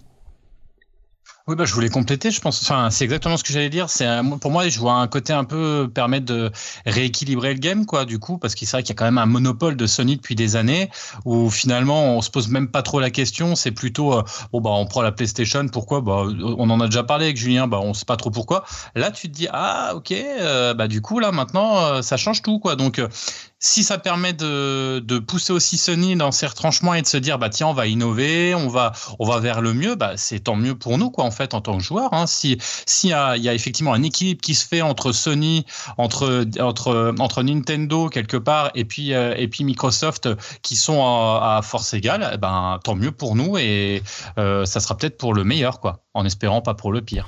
On espère effectivement ça. On va suivre tout ça avec attention, comme je le disais. En attendant, passons à la news suivante. C'est celle de Dim. Qu'est-ce qui t'a marqué, Dim, dans les 15 derniers jours? De quoi tu vas nous parler? Alors, euh, j'avais déjà titré euh, cette news euh, Retour vers le futur du passé. Alors, j'en avais déjà parlé dernièrement, mais là, ça se confirme, à savoir le retour des séries cultes avec des suites des années après. Et là, on part très très très loin dans le passé avec Code Quantum. Alors, euh, je me demande même comment c'est pas arrivé plus tôt, hein, vu le concept quasi infini de la série est vraiment plutôt original. après, bah, c'est pas pour autant que je trouve que c'est une bonne idée parce que bah, je trouve que la série d'origine est vraiment top et vraiment marquante hein, pour moi. Dans les années 80, c'est peut-être ma série numéro une. Et j'ai déjà peur qu'on soit déçu par une reprise. Mais bon, voilà, c'est comme ça. Et euh, d'après euh, Hollywood Reporter, bah, NBC va lancer la production euh, d'un pilote de cette suite reboot ou voire même legacy sequel. On ne sait pas trop. En tout cas, d'après le, pitch, ça prendra compte de la série de base. Alors, je vais vous le lire. Voilà 30 ans que le docteur Beckett est entré dans l'accélérateur temporel et a disparu. Désormais, une nouvelle équipe a été montée pour lancer le projet dans l'espoir de comprendre les mystères derrière euh, la machine et son créateur. Alors pour l'instant, on ne sait pas encore vraiment si euh, Scott Bakula sera impliqué oui ou non, euh, mais au vu de l'histoire, c'est vraiment pas impossible. surtout qu'il a déjà fait part plus d'une fois qu'il était intéressé pour reprendre le rôle. Greg, tu voulais peut-être rajouter quelque chose? Ouais, ça me fait juste rire parce que si je me souviens bien de Code Quantum, j'étais assez fan aussi. Je dis peut-être une bêtise, mais dans ma tête, dans le générique, quand il partait dans le passé, il partait de l'année 2011, si je me souviens bien euh, de, son moment de départ. Donc là, on est quand même dix ans après le moment où il est supposé être parti dans le passé. Donc du coup, qu'est-ce qui se passe avec Skate Bakula finalement Il est revenu au présent. Du coup, il est plus vraiment bloqué dans le passé. Je sais pas comment ils vont aborder ce point, mais euh, moi, je trouve qu'il y a un paradoxe qui peut être un peu marrant là. Ouais, tu me poses une colle parce que je me rappelais plus de cette fameuse euh, date de 2011. Donc, euh, ouais, à voir comment ils vont pouvoir euh, se, se, dépatouiller avec tout ça. Euh, alors, aussi, autre news là-dessus, c'est bon, j'ai jamais regardé Gotham, hein, mais c'est les showrunners de cette série qui seront derrière ce reboot. Et du coup, je sais pas trop si c'est une bonne ou une mauvaise nouvelle, mais bon, au vu de la réputation de la série, j'aurais tendance à dire que c'est plutôt une mauvaise nouvelle. Euh, en tout cas, bah, je suis suffisamment euh, fan de la série d'origine pour euh, quand même m'intéresser un petit peu au projet et suivre ça avec un certain intérêt. Pourquoi pas même pour pouvoir peut-être en reparler. Bah ouais, carrément. Euh, c'est vrai que ça serait sympa de revoir Scott Bakula euh, là-dedans, qui était quand même dans un rôle assez touchant. Maintenant, euh, ce qui me fait un peu peur personnellement, c'est quand même que c'était une série très marquée années 80-90. Tu vois, le côté on vous raconte une histoire par épisode. en plus, c'était long les épisodes. Hein, c'était 45 minutes, 50 minutes pour raconter des histoires qui étaient franchement racontable en 20 minutes parfois.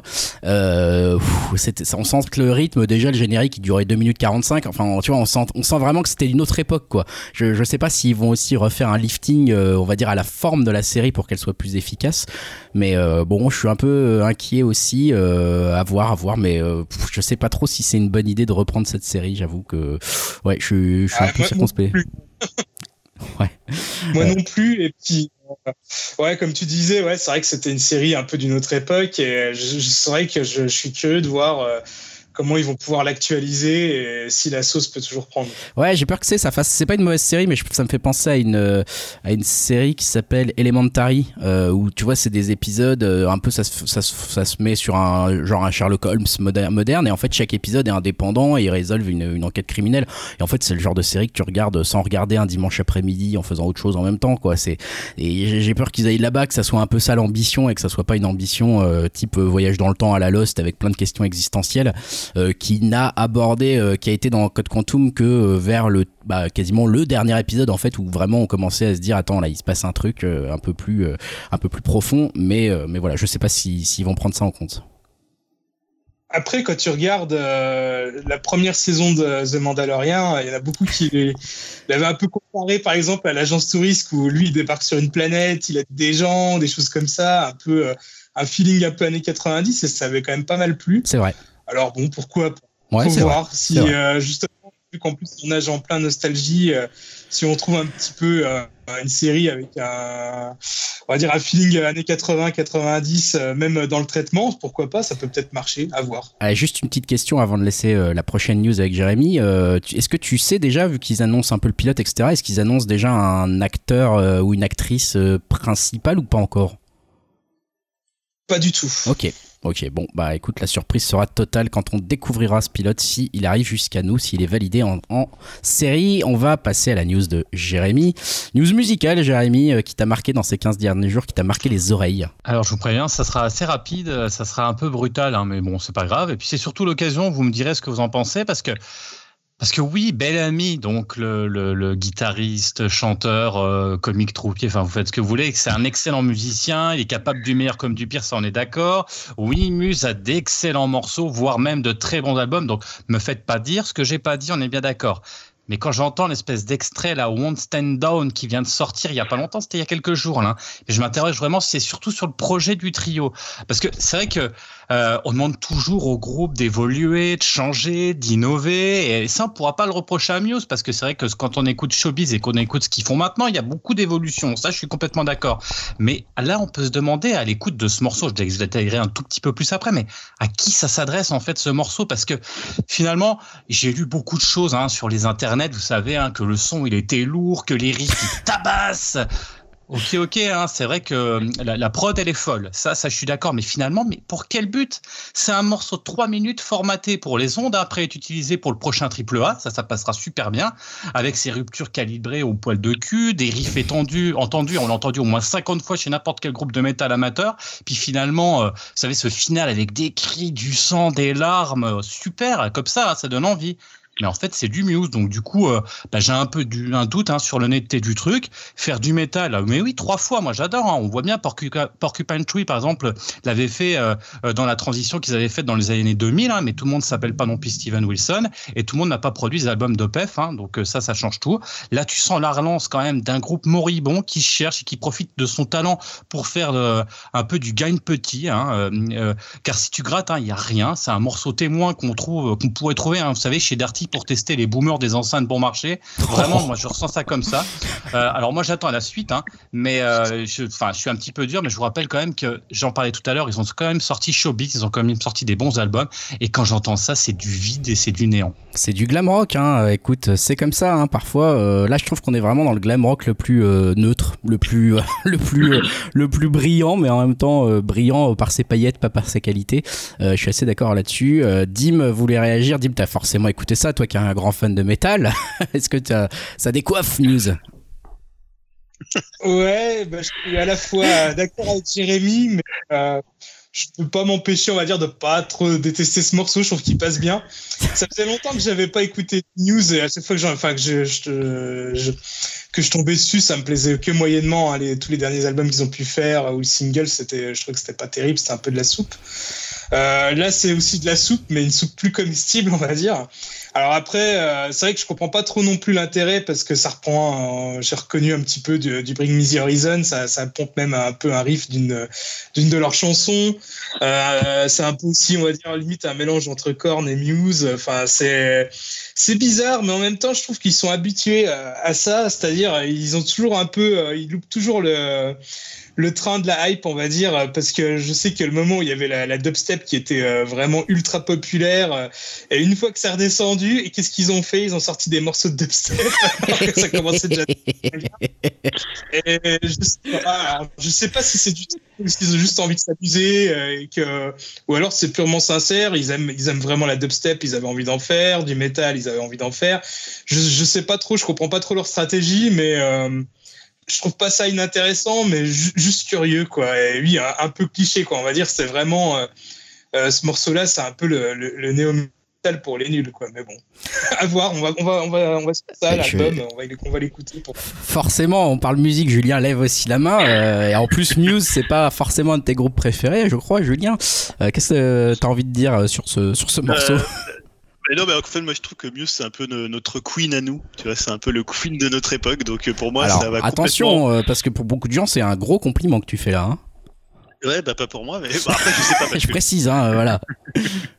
non mais je, trouve qu'ils ont en fait ce côté de, de, prendre un peu dans tous les styles, dans tous les genres. Ils ont toujours fait un petit peu ça. C'est-à-dire comme euh, disait Jérémy, ils ont commencé avec Showbiz, qui était un album entre Radiohead et Jeff Buckley. Ils sont euh, après Origin of euh, Symmetry, qui était un album peut-être plus plus rock, plus progressif. Ils ont toujours pioché un peu partout, sans vraiment s'accaparer le truc. Et en même temps, ils le font pas si mal. Je trouve que c'est un morceau qui est quand même hyper bien produit. Alors évidemment, le, la fin un peu grind me fait un peu un peu rigoler tu vois, tu as presque l'impression que c'est euh, les groupes de grind des années 90, tu vois, encore plus rapide que du Cannibal Corpse, tu vois, donc tu sens qu'ils essayent de faire ce truc-là, c'est un peu ridicule, mais en même temps, je, trouve que ça a un certain charme, et euh, moi, c'est ce que je disais, je pense que si tu prends tous les meilleurs morceaux de Muse, que tu fais un best-of, que tu le sors dans 20 ans, je pense que les gens trouveront ça génial, parce que sur 15-20 euh, morceaux, je pense qu'ils peuvent être assez efficaces, donc voilà, je pense que c'est un groupe qui est un peu clownesque, un peu, voilà, un peu poil à gratter, mais en même temps, ça me les rend assez sympathiques et je les déteste pas. Donc je pense qu'un jour il y aura leur Bohemian Rhapsody à eux, il y aura leur leur leur comment leur euh,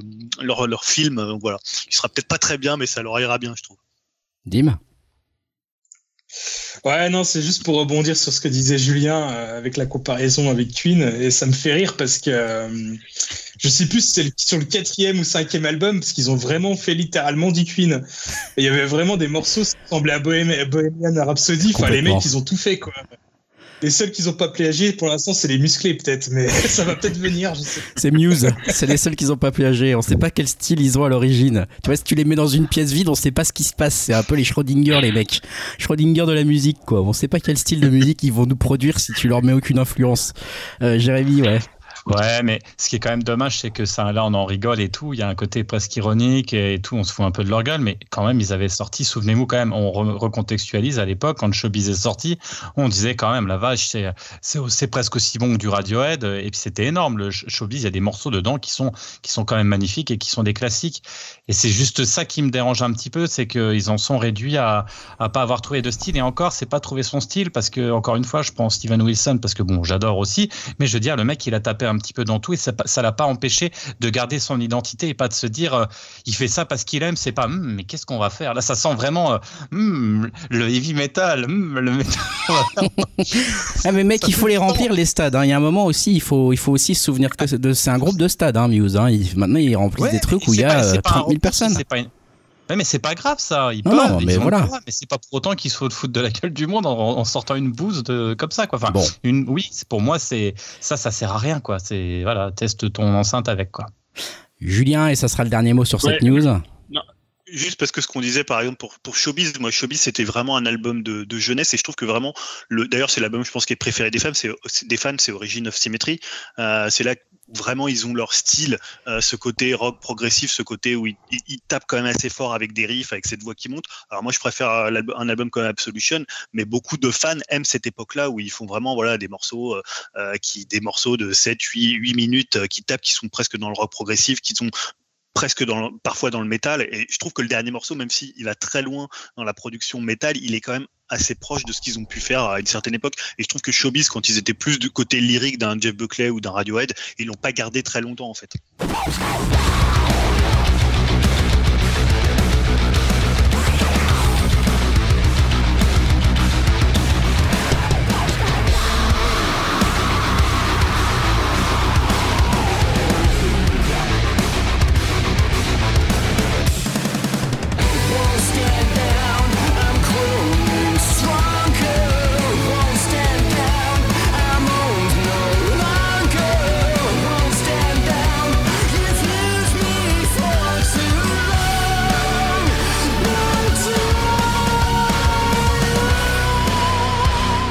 Enchaîner. Bah, Julien, tu avais la parole, tu la gardes et tu nous parles de Disney pour changer.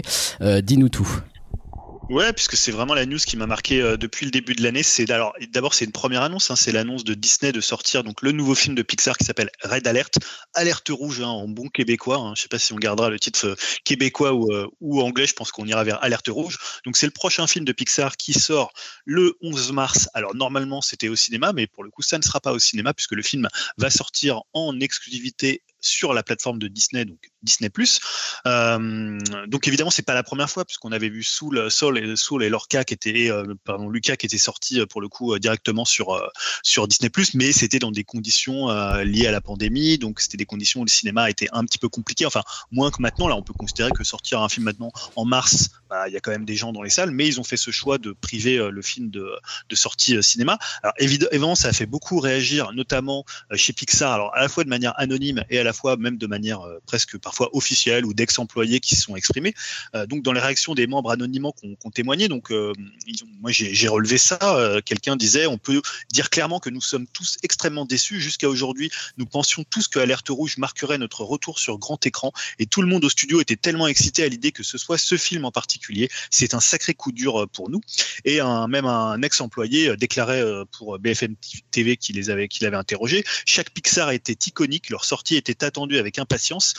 Les années, les films ont perdu de leur superbe, ils restent les meilleurs du marché, mais ils ne sont plus aussi légendaires en montrant que bah, presque une sorte de direct ou vidéo, comme on disait nous dans les années 80 euh, 90. Euh, voilà, ça, enlève un peu du prestige euh, au studio par rapport à une sortie salle. Alors après, ça, on pourra aussi en discuter puisque les lignes bougent, les temps changent, puisque la réaction de Disney, elle, hein, ils ont déclaré que compte tenu du retard pris dans la reprise du box-office, en particulier pour les films familiaux, la flexibilité reste au cœur de nos décisions de distribution, car nous donnons la priorité à la diffusion du contenu inégalé de Walt Disney Company au public du monde entier. Donc bon, voilà, c'est un peu un truc euh, marketing pour. Euh, c'est clair.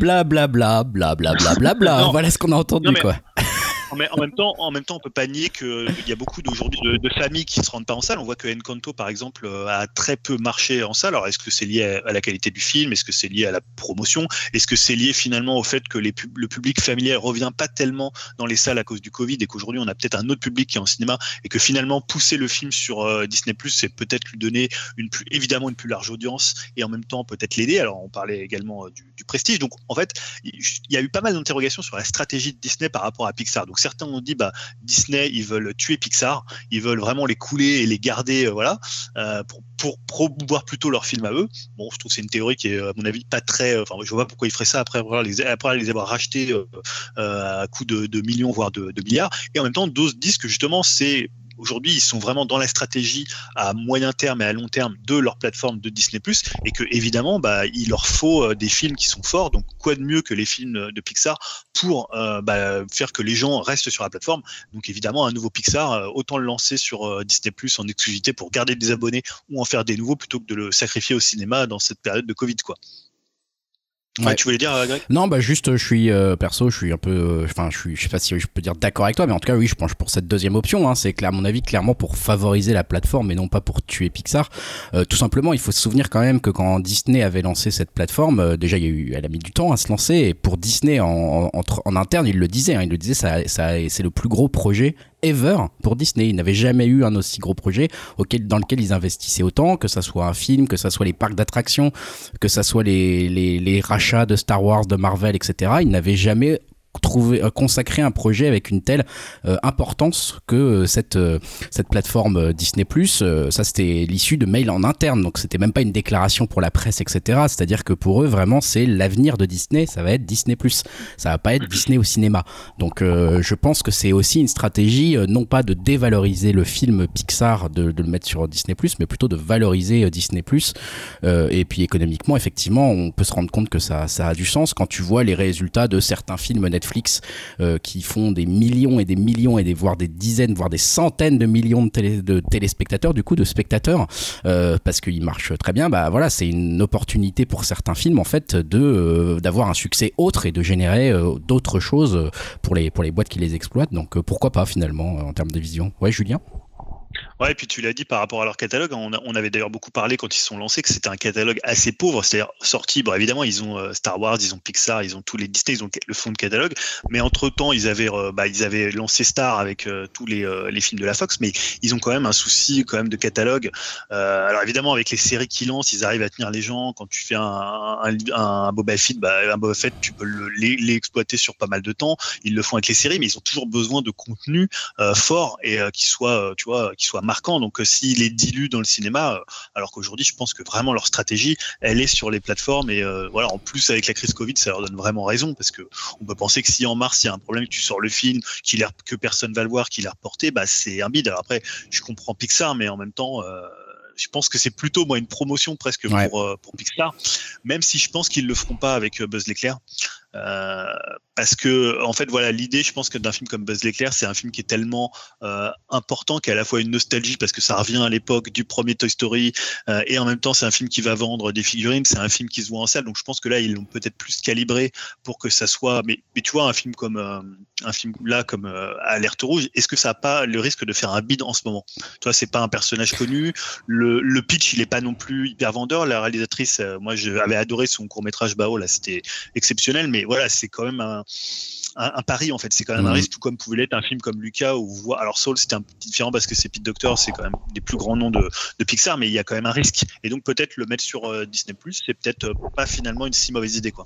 Ouais, et puis chat échaudé qu'on craint l'eau froide. Hein, euh, quand ils avaient sorti Black Widow et que ça a fait un pseudo bid de cinéma et que ça avait en fait mieux marché sur leur plateforme, je parle des États-Unis, etc., que, que, que, le cinéma, ils ont aussi appris en fait beaucoup. ils, ils, vont vite hein, chez Disney pour comprendre au niveau marketing et au niveau financier ce qui se passe voilà, ils ont vu que ça leur apportait beaucoup plus d'abonnés et des gens qui payent tous les mois, d'avoir un Black Widow qui fonctionne sur la plateforme plutôt que qui bide au cinéma. Bon bah voilà, hein, le, calcul est assez clair. Euh, ça va être là-dessus maintenant qu'ils vont euh, sans doute euh, envisager beaucoup beaucoup de films. on va passer à la dernière news, c'est celle de Yao. Yao, qu'est-ce qui t'a marqué dans les 15 derniers jours, dans les derniers jours en termes d'actu? Dis-nous. Hum, bon, c'est pareil que toi pour, euh, pour Blizzard, c'est, tout, tout frais comme news, mais je vais la regrouper avec une ancienne news. Je crois qu'on n'en avait pas parlé. C'est Cuphead. Euh, je sais plus si on avait évoqué le DLC, enfin la date de sortie du DLC, je suis pas sûr, mais bon, j'en rajoute une couche. Donc il a été annoncé au 30 juin. Donc ce fameux DLC qui va être le GOTY de 2022, hein, comme tout le monde sait. Vu que ce jeu est culte. Euh, donc voilà, il y a la date qui est annoncée. Aujourd'hui, ils ont annoncé une date pour la série animée aussi qu'ils ont produit et bah, qui, va sortir sur Netflix le 18 février. Et donc j'ai regardé vite fait, mais je veux pas me cacher la surprise, donc je vais être tout neuf devant, dedans, euh, devant la série. Donc j'ai pas regardé le trailer, mais je pense que ça va être du bon vu la qualité du jeu, donc je leur fais confiance. Et c'est la boucle bouclée vu qu'ils sont inspirés des, des, vieux DA des, années, je crois que c'est 30-40, enfin l'époque euh, Disney, donc je trouve ça bien comme, comme fonctionnement. Donc j'ai hâte de voir la série aussi. A priori, il y a plein de boss dedans. Mais je sais pas s'ils sont tirés de, du jeu ou si c'est des nouveaux boss. J'en ai aucune idée. Ouais. T'as dit que c'était quand, excuse-moi, euh, le, la sortie? 18 février. 18 février, donc c'est là. Donc là, on va la voir, euh, on va la voir bientôt là. Ouais, je suis impatient de voir euh, le style graphique de ce jeu qui était quand même assez, enfin qui est quand même assez fou en série. je suis curieux. Dim aussi a l'air de vouloir ajouter quelque chose, Dim? Ouais, non, moi c'est juste pour dire que je suis vraiment mais super content euh, qu'il va, va, y avoir une série euh, Netflix euh, et qui garde cette DA parce que bah, moi c'est une de mes plus grosses frustrations en tant que joueur. ce jeu-là, je, je bave dessus depuis la sortie, depuis les premiers trailers parce que je trouve ça juste incroyable cette direction artistique, mais j'ai jamais trop osé y jouer. Vas-y, hein, il, est, pas dû à l'exigence, c'est pas pareil. Ce n'est pas pareil, il est exigeant. Non, non, c'est pas dur. Je l'ai chez un je l'ai essayé chez un ami et j'ai vite lâché l'affaire parce que voilà, moi. Greg, fais-moi confiance, ne touche même pas, mais euh, fais comme moi et regarde la série ah, je sais, hein, pour moi, ce jeu, c'est comme toi, c'est un, un beau feu de cheminée, quoi. Tu, tu le vois, tu te dis c'est magnifique, c'est envoûtant, euh, ça crépite, ça fait des bruits sympas, et puis bah, tu mets ta main dedans, tu te brûles, quoi. Hein, donc euh, voilà, moi, c'est pareil, hein, je vais pas mettre ma main dessus. J'ai essayé aussi, hein, j'ai fait un peu, et j'ai je me suis fait tellement ramasser comme une merde. Alors j'imagine bien sûr qu'il faut y passer du temps, mais moi, je prends pas ah trop de plaisir à ce genre de jeu, je dois l'avouer, qui sont trop exigeants pour moi. Je, je rappelle que j'ai des doigts en purée, hein, donc euh, ça sert à rien euh, de faire ce truc pour moi. Julien, par contre, lui, tu l'avais poncé, je crois, ce jeu, toi, Julien. Non, pas trop. J'ai fait que le, j'ai pensé que le premier monde. Euh, non, mais j'aime beaucoup le jeu. C'est, mais là, je viens de regarder le trailer et euh, ouais, je trouve que c'est super bien adapté. Mais pour le coup, je trouve qu'ils n'ont pas vraiment repris ce côté complètement, tu sais, euh, vieux cartoon. Ils l'ont quand même modernisé, ce qui est pas forcément une mauvaise chose pour pas non plus. Et en même temps, tu retrouves quand même l'esprit de Cuphead. Je trouve que c'est un, un, mix qui fonctionne, qui a l'air de fonctionner assez bien. après, je suis curieux de voir comment sera fait le doublage, que ce soit le doublage original, enfin américain, et le doublage français aussi, et quel ton ça aura et quel public en fait finalement ils vont viser avec ça C'est pas si évident que ça. Est-ce que ça va être une série plutôt euh, pour les plus jeunes? Est-ce que ça va être une série pour les fans de jeux vidéo, pour les fans du jeu? Mais je trouve que dans le style, j'aime bien quand même ce qu'ils ont fait parce que ça, j'avais peur qu'ils fassent un truc, tu vois, où vraiment ils fassent une série qui s'inspire d'un jeu vidéo qui s'inspirait des cartoons. Donc là, je pense qu'à un moment donné, ça serait un peu, ça serait un peu confus. Et je trouve qu'il y a quand même une identité qui reste celle de Cuphead et en même temps où il la décale vers quelque chose d'un petit peu plus moderne. Et je trouve que ça a l'air quand même intéressant. Et je savais pas que ça sortait aussi vite pour le coup je suis assez curieux et je, regarderai ça avec intérêt et ça me donnera peut-être envie de me remettre euh, deuxième monde du jeu. Ah, je, l'aime beaucoup, mais je trouve qu'il a un, mais il y a un côté un peu euh, Diane Retry violent qui, euh, qui ah, m'agace un peu. Pas pour sa difficulté, pour ce côté où j'arrivais à un boss et je savais que j'avais. Hein. Ouais, mais je savais que j'avais aucune chance de le passer euh, dans un, un, try parce qu'il faut vraiment que tu connaisses les patterns. Donc, ah bah vraiment, c'était un jeu où il faut que tu apprennes les patterns. Donc, je trouvais ça ah, parfois Metroid, non? systématique. Non, Metroid c'est plus facile quand même. As ah bah, ton boss tu le bats, tu fais pas un. Ouais, ouais, un, petit peu, ouais, ouais un petit peu, un petit peu. Bah, mais là, comme c'est un boss rush. Euh, ah, c'était à ton Elden Ring, c'est pareil, hein, les Souls et tout ça. Et... Ou ton, ton jeu de boulettes là, celui dont tu nous as Eternal, là, je sais pas quoi, la Returnal, Eternal. Non, ah bah, j'ai déjà battu des boss. Le quatrième boss, je l'ai pas su en une fois. Pas du tout. Euh, bah, Cuphead, le premier boss, moi, j'ai passé en, un shot, quoi, tu vois. Donc, c'est plus facile. Parce que t'es fort, toi, t'as des réflexes. C'est clair. vieux maintenant. C'est clair. C'est plus, c'est plus de notre âge, mec. Mais en tout cas, on va suivre ça avec euh, intérêt parce que donc c'est le 18 février pour cette série et en juin tu as dit pour euh, la sortie du DLC. Ouais, le 30 juin. Super. Euh, bon. j'aurais pensé justement qu'ils auraient peut-être été plus rapprochés des sorties, mais bon, c'est comme ça. Tu vas devoir encore attendre un peu avant de nous en reparler de ce DLC, mais on sait déjà qu'on va en entendre parler pendant l'été et à la rentrée, ça c'est certain. On va enchaîner, on va enchaîner avec la chronique rétro de Dans la catégorie les animaux sont nos amis, on avait vu les fauves, hein, donc après les fauves, après les cafards on avait vu les poissons. Nous allons plonger aujourd'hui dans l'univers grandiose, ou pas d'ailleurs, hein, c'est ce qu'on va voir, des dinos, des dinosaures. Maestro, musique.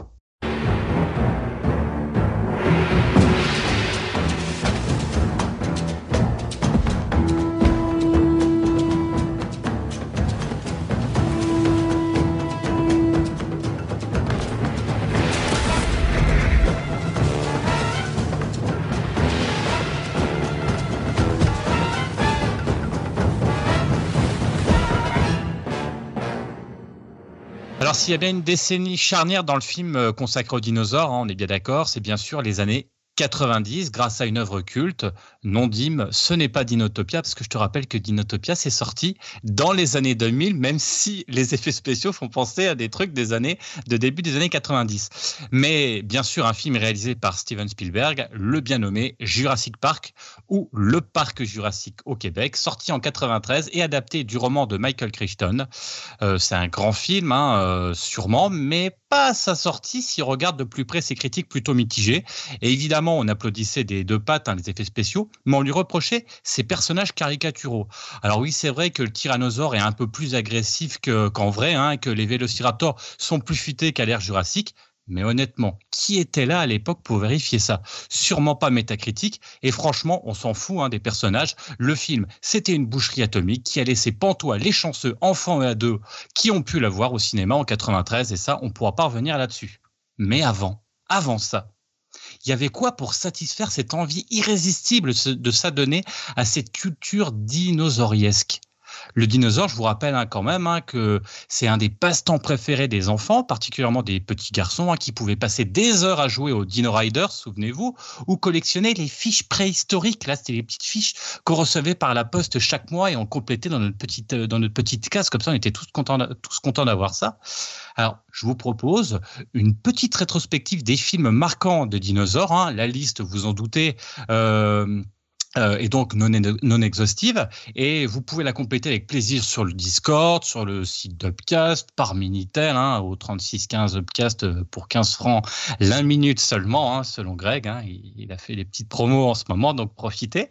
Euh, alors, on va attaquer quand même. Donc, le premier film dont on va parler. Et ça, je vais vous poser une question déjà pour commencer. À votre avis, la première apparition d'un dino dans le cinéma, ça date de quand, selon vous Ah, C'est pas les Harry Hauser Ah, donc quelle année? Euh, C'est pas. Ah, c'est quelle année? Hauser c'est- Non, j'aurais dit 40-50 Peut-être. un. D'accord. C'est plutôt. Dim Années 50, c'est le monde perdu, c'est ça, non? Ah, alors années 50, d'accord. Greg? Je sais pas, dans, un Kong, là, dans King Kong, euh, il va se battre contre un dinosaure dans le 2, là, je sais pas quoi, là.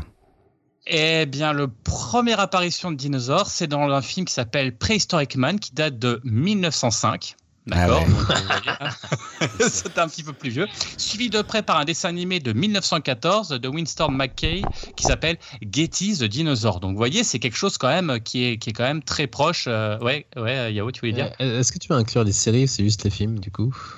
Ah bon, euh, on inclura Ah, aussi un petit peu comme les des séries. séries cultes avec certains dinosaures, on en parlait avec. Oh, oh. Ah, On en parlera quand même Ah. un petit peu, un petit peu parce qu'on peut pas effectivement. ah, Bah, mais je suis d'accord, on va plutôt, comme, euh, comme il disait effectivement Dim, on va plutôt s'attarder sur un film qui est très bien fait pour l'époque quand même, c'est Le Monde Perdu, donc euh, un film de 1925 de Harry Hoyt, Hoyt, pardon, adapté du livre de Arthur Conan Doyle.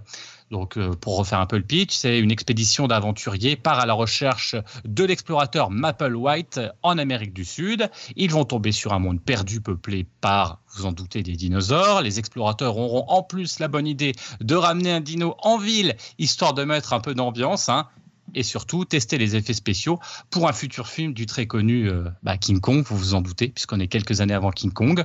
Le tournage va demander plus de 50 modèles réduits de dinosaures en acier, du caoutchouc, avec des petits appareils respiratoires fabriqués à l'aide de vessies de ballons de foot. Alors c'est sûr, on est loin des maquettes et des effets spéciaux de Spielberg, mais ça faisait le café quand même à l'époque. hein. On retrouve une animation image par image chère à ce que tu disais Yao, hein, Harryhausen. D'ailleurs, c'est Willis O'Brien, le mentor d'Harryhausen, qui s'est occupé des effets spéciaux. Et O'Brien, hein, c'est lui qui réalisera le mythique King Kong en 1933 en améliorant le travail réalisé sur le monde perdu. Pour euh, l'anime des dinos, chaque minute de projection a nécessité 960 images avec autant de petits mouvements légèrement différents euh, d'une ou de plusieurs maquettes de dinosaures. Le travail va demander 14 mois, donc vous voyez, c'est quand même du lourd. Alors, euh, regardez les quelques 100 minutes du film, c'est peut-être un petit peu difficile, mais faites-vous plaisir avec le dernier segment, c'est franchement bluffant et c'est quand même sympa à regarder. On parlera, brièvement de son remake de 1960, réalisé par Irvin Allen. Le film a pour lui d'être carrément bah, moins bon que l'original. Mais quand je dis moins bon, c'est vraiment moins bon. La faute à quoi me direz-vous hein Vous Pourquoi c'est moins bien? Eh ben, à la fausse bonne idée, euh, qui était quand même assez courante durant toutes les années 60, de faire des dinosaures plus vrais que nature avec quoi? Bah Avec des lézards, avec des caïmans, avec des iguanes vivants, hein, bien sûr. On ajoute une petite crête de couleur, on colle des plumes au lézard et hop, on a un tyrannosaure. Franchement, le film, avec un- il avait un budget extrêmement faible, mais c'est un véritable nanar du coup. Et c'est bien dommage par rapport à ce qui avait été fait euh, quelques années plus tôt. Par contre, si vous aimez les dinosaures lézards, je vous conseille dans le genre le film Voyage au centre de la Terre de 1959 de Henry Levin, où des explorateurs se retrouvent au centre de la Terre pourchassés par des créatures géantes. Les monstres sont des iguanes avec une énorme crête dorsale, filmée en gros plan et au ralenti, et ensuite c'est incrusté dans l'image, et c'était plutôt bien fait. Moi, je sais quand j'étais petit, j'adorais ce film. Autre film intéressant et une sorte de pierre angulaire du genre, c'est Le monstre des temps perdus de 1954. Alors, je ne sais pas si vous connaissez. Après un test nucléaire, une explosion réveille un dinosaure endormi dans les glaces qui va ravager la côte est des USA. Imaginez un petit peu Et ça doit vous rappeler quand même le scénario de quelque chose. C'est le premier film de l'histoire mettant en scène un monstre géant euh, réveillé par l'explosion d'une bombe atomique et attaquant une grande ville. Alors pourquoi je voulais absolument en parler? Eh ben, n'en déplaise à Monsieur Yao ici présent, on croit souvent à tort que le premier film mettant en scène un monstre nucléaire, c'est Godzilla. Eh ben pas du tout, c'est le monstre des temps perdus dont je vous parlais tout de suite. On avance dans les années 60 avec le respectable 1 million d'années avant Jésus-Christ de 1966 avec Raquel Welch. Donc on va s'arrêter à Raquel Welch. Visiblement, il y avait une pénurie de tissu à l'époque car euh, les jeunes demoiselles hein, sont peu vêtues, hein, on va dire. Le succès du film doit d'ailleurs beaucoup plus à Raquel et ses copines en bikini qu'à nos pauvres dinosaures. Malgré tout, on notera que Ray Harryhausen, hein, la, la réalisation, et donc aux effets spéciaux, et a un rendu euh, hyper sympa, particulièrement lors des combats entre les hommes préhistoriques et les dinos. On est vraiment à la jonction des deux styles d'effets spéciaux précédemment cités, c'est-à-dire un mélange de gros lézards, mais aussi de maquettes animées image par image. C'est du triple A de l'époque qui a eu son succès et qui reste, somme toute, très divertissant. Cependant, ce style hybride, fusion de l'aventure, de l'érotisme et du dinosaure, va lancer une flopée de nanars qui vont fleurir à la fin des années 60, comme les femmes préhistoriques ou quand les dinosaures dominaient le monde, et qui va atteindre son paroxysme dans les années 70 particulièrement en Italie. Hein. L'Italie, ils aiment bien faire toujours les films un petit peu dans les années 70, un petit peu un comme ça. Et ailleurs, hein, d'ailleurs, avec des noms plus sympas les uns que les autres. Hein. Violence et sexe au temps, euh, préhistorique de 71, ou quand les femmes avaient une queue avec sa suite, quand les femmes perdirent leur queue. Euh, c'est un régal. Je vous conseille de voir ces films, ils sont charmants.